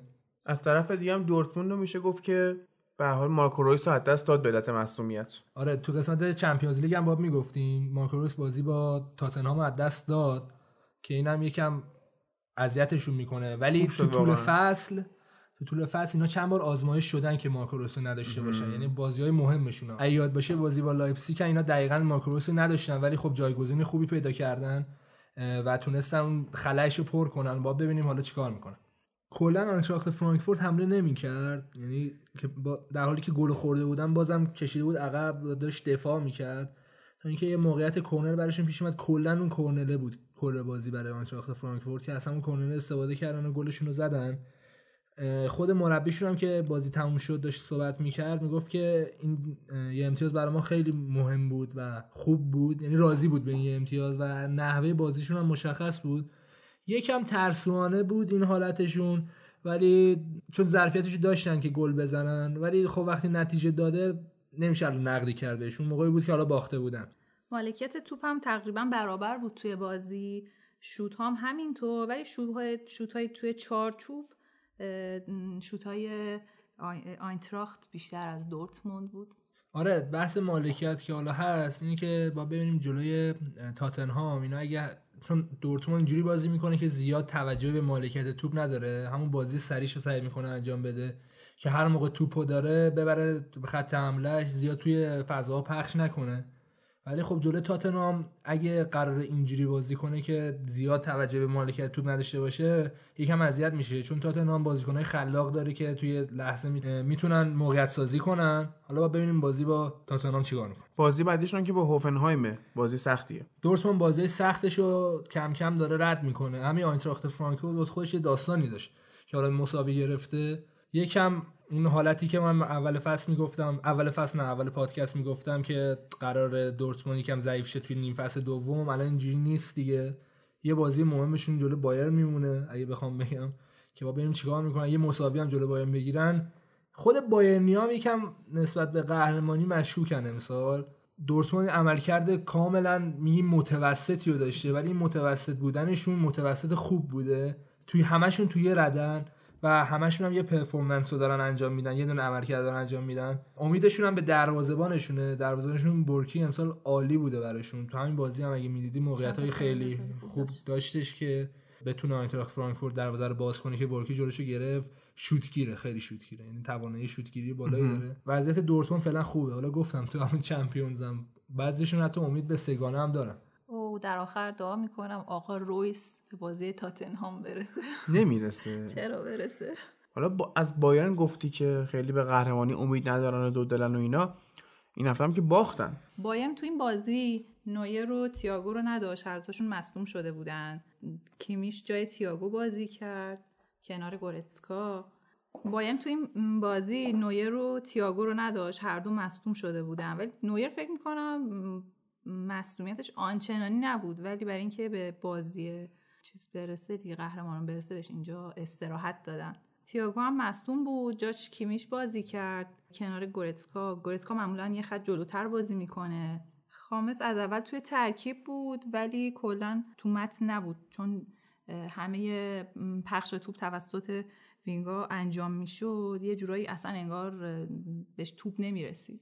یعنی یه جورایی بایرن انقدر داره توی بازی از کنارها افراط می‌کنه که خودش هافبک وسطای خودش رو از بازی خارج می‌کنه. درسته. سمت راست لورکوزن تا خیلی بد بود. هم یعنی یه جورایی انقدر کند بود. کمان خیلی خوب از پسش بر اومده بود. توپو این روز سرعت کمان خیلی حساب کرده بودن. گلی هم که گل اول بازی هم روی سرعت کمان مدافع مستقیمش رو جا گذاشت و یه شوت خیلی خوب زد. دروازه‌بان یه سیو خیلی عالی داشت. دفاع تقریبا جا مونده بود. از اون ور مولر که توپو گرفت رو سانت کرد. گورتسکا با جایگیری خیلی خوبی که بین دفاع ها کرده بود تونست گل اولشون رو به ثمر برسونه. همونطور که گفتن 4 2 3 1 شون چون یه خط کیمیش اومده بود جلوتر و اینا یه استادی دارن یه دکتری دارن به نام رافینیا. خب؟ کل عضو هیئت علمیه اونم اساتید دستورات رو از بالا میده به اینا. خب؟ که خود هواداره بایرن هم اصلا دل خوشی ازش ندارن. این دفاع راستشون بود مجبور شده بود که کیمیش بیاد یه خط جلوتر که بازیکن خط هافک نیست کیمیش. خیلی بازیکن خوبیه قابلیت های زیادی داره اولپاش عالیه سانتروش عالیه ولی اون جایی که هست و ازش استفاده نکرده بود. مثلا می‌تونست خابر مارتینز رو تو بازی بده بغل گورتسکا که یکم حالت دفاعیش بیشتر بشه که اینجوری ضد حمله نخورن. روند بازی اگه بخوام بهت بگم بایرن کلا نیمه اول کامل توپ دستش بود. حتی لواندوسکی یه گل آفساید هم زد. آخر نیمه اول. آخرای نیمه اول. که رفت وی آر وی آر تایید نکرد. سرعت VAR من هر دفعه میگم خیلی بالای تو بوندسلیگا. یعنی سریع اصلا از جریان بازی خارج نمیشی. ولی نیمه دوم بیلی یه دونه ضربه آزاد زد. عجیب و غریب. مستقیم که تبدیل به گل شد. این باعث شد که ورق برگرده. اون حالت دفاعی باین از بره و دیگه اصلا نتونن خوب حمله کنن. و وقتی حمله می‌کردن انقدر حمله هاشون نصف و نیمه بود و اینکه توی عرض پاسکاری می‌کردن که توپ لو می‌رفت و باعث می‌شد که بایر لورکوزن ضد حمله بزنه. چند وقت پیشم گفتم بایر لورکوزن خیلی داره توی بوندسلیگا خوب بازی می‌کنه. یعنی اون جایگاهی که الان هست قطعا بالاتر میاد. تو این بازی هم قشنگ ظرفیتاشو نشون داد. بازی قبلش هم که مساوی باخته بود به ناحق بود واقعا چون شانس نداشتش. تو این بازی ضد حمله که زدن قشنگ در حد یه تیمی بود که جزء 5 تا قرار بگیره. سمت راستشون بلعربی رو دارن که از نظر سرعت و تاکتیک قشنگ جزء 5 تای بوندسلیگاه جوری که بازیکن رو ور میداره و جوری که سانت می‌کنه لول یک اروپا. گل سوم لورکوزن هم VAR شد که داور رفت. VAR خیلی هم دوباره سریع همچین اتفاقی افتاد و گل قبول شد. که این ظرفیت های VAR رو قشنگ نشون داد یعنی همین شکلی بیان از VAR استفاده کنن سرعت بازی رو پایین نیارن داور یه ساعت وایسه اونو با هم فکر کنن که آیا نگاه بکنن نکنن بعد تازه نگاه می‌کنن بهش بگن آیا این خودش بره نگاه کنه نره. یه مقدار اگه مثلا یه داوری بذارن اون بالا که یه جورایی مورد تایید انقدری باشه که دیگه به نظر خود داور وسط احتیاجی نباشه اون تشخیص بده صحنه ها رو خیلی بهتره. میشه مسابقه داورا کلا؟ نمیشه مسابقه داور بیشتر شبیه بازی ها میشه. یعنی مثلا یه داوریه که امکان اشتباه نداره. خب بازم اون وی آر به تصمیم یه داور بستگی داره. مثلا صحنه ابتدای بازی به وجود اومد توپ خورد به دست هوملز تو محوطه جریمه قشنگ پنالتی بود. اصلا ولی نه داور وی آر رو چک کرد نه بهش گفتن. نمی‌دونم به چه درد می‌خوره بس. حالا بحث هوملز شد. واقعا کندن. یعنی من نمی‌دونم قراره جلو لیورپول چیکار کنن. والا امید یه تزی داره. میگه اگه قراره اینا به لیورپول نبازن باید کلا خط دفاعیشون برن بچسبن تو دروازه. آره اصلا فکر آفساید گیری اینا رو نباید آره چون قشنگ برن عقب. running behind ایی که صلاح و مانه انجام میدن خوراک نابود کردن الان همین جلوی بایر لورکوزن کلا به همین باختن. آره یه آنالیز خیلی ساده شده بود که آقا اینا سرعتشون کمه. مینداختن پشت اینا نمی‌رسیدن. دقیقاً گل دوم. بستگی داره بایرن آره بستگی داره بایرن با غرور بازی بکنه یا نه؟ اگه مغرور باشه بگه ما بایرنیم و فلان و اینا بیاد دفاعش های بازی کنن کارشون تمومه. خیلی خوب اینم از بخش آلمان. به انتهای پادکست رسیدیم. اپیزود 22 مون اینجا تموم میشه. مرسی که تا اینجا ما رو همراهی کردید. مرسی از نظرها و پیشنهاداتون و از همراهیتون بابت تعامل با پادکست. وایس هایی که فرستادید و قراره بفرستید برای اپیزودمون در مورد کارلوس کیروش که خیلی جالب فکر می‌کنم باشه براتون. یه سری نظرهایی که اومده خیلی شبیه به همه. یعنی حتی مثلا از نظر جمله بندی هم یکی هن. ما خب طبعا نمی‌تونیم همه رو که یه شکلن بذاریم توی پادکست بیشتر سعی کنیم نظرهای متفاوت رو بذاریم. چون تا الان که هولوش 150 تا نظر برای ما ارسال شده شاید بشه گفت مثلا 120 تاشون عین همه. یعنی یه سی تا یونیک داریم و 120 تا شبیه بقیه است. سعی کنیم اون خوباش رو براتون بذاریم نظراتتون بشنوید اون تو و اینکه اول پادکست هم گفتم الانم میگم.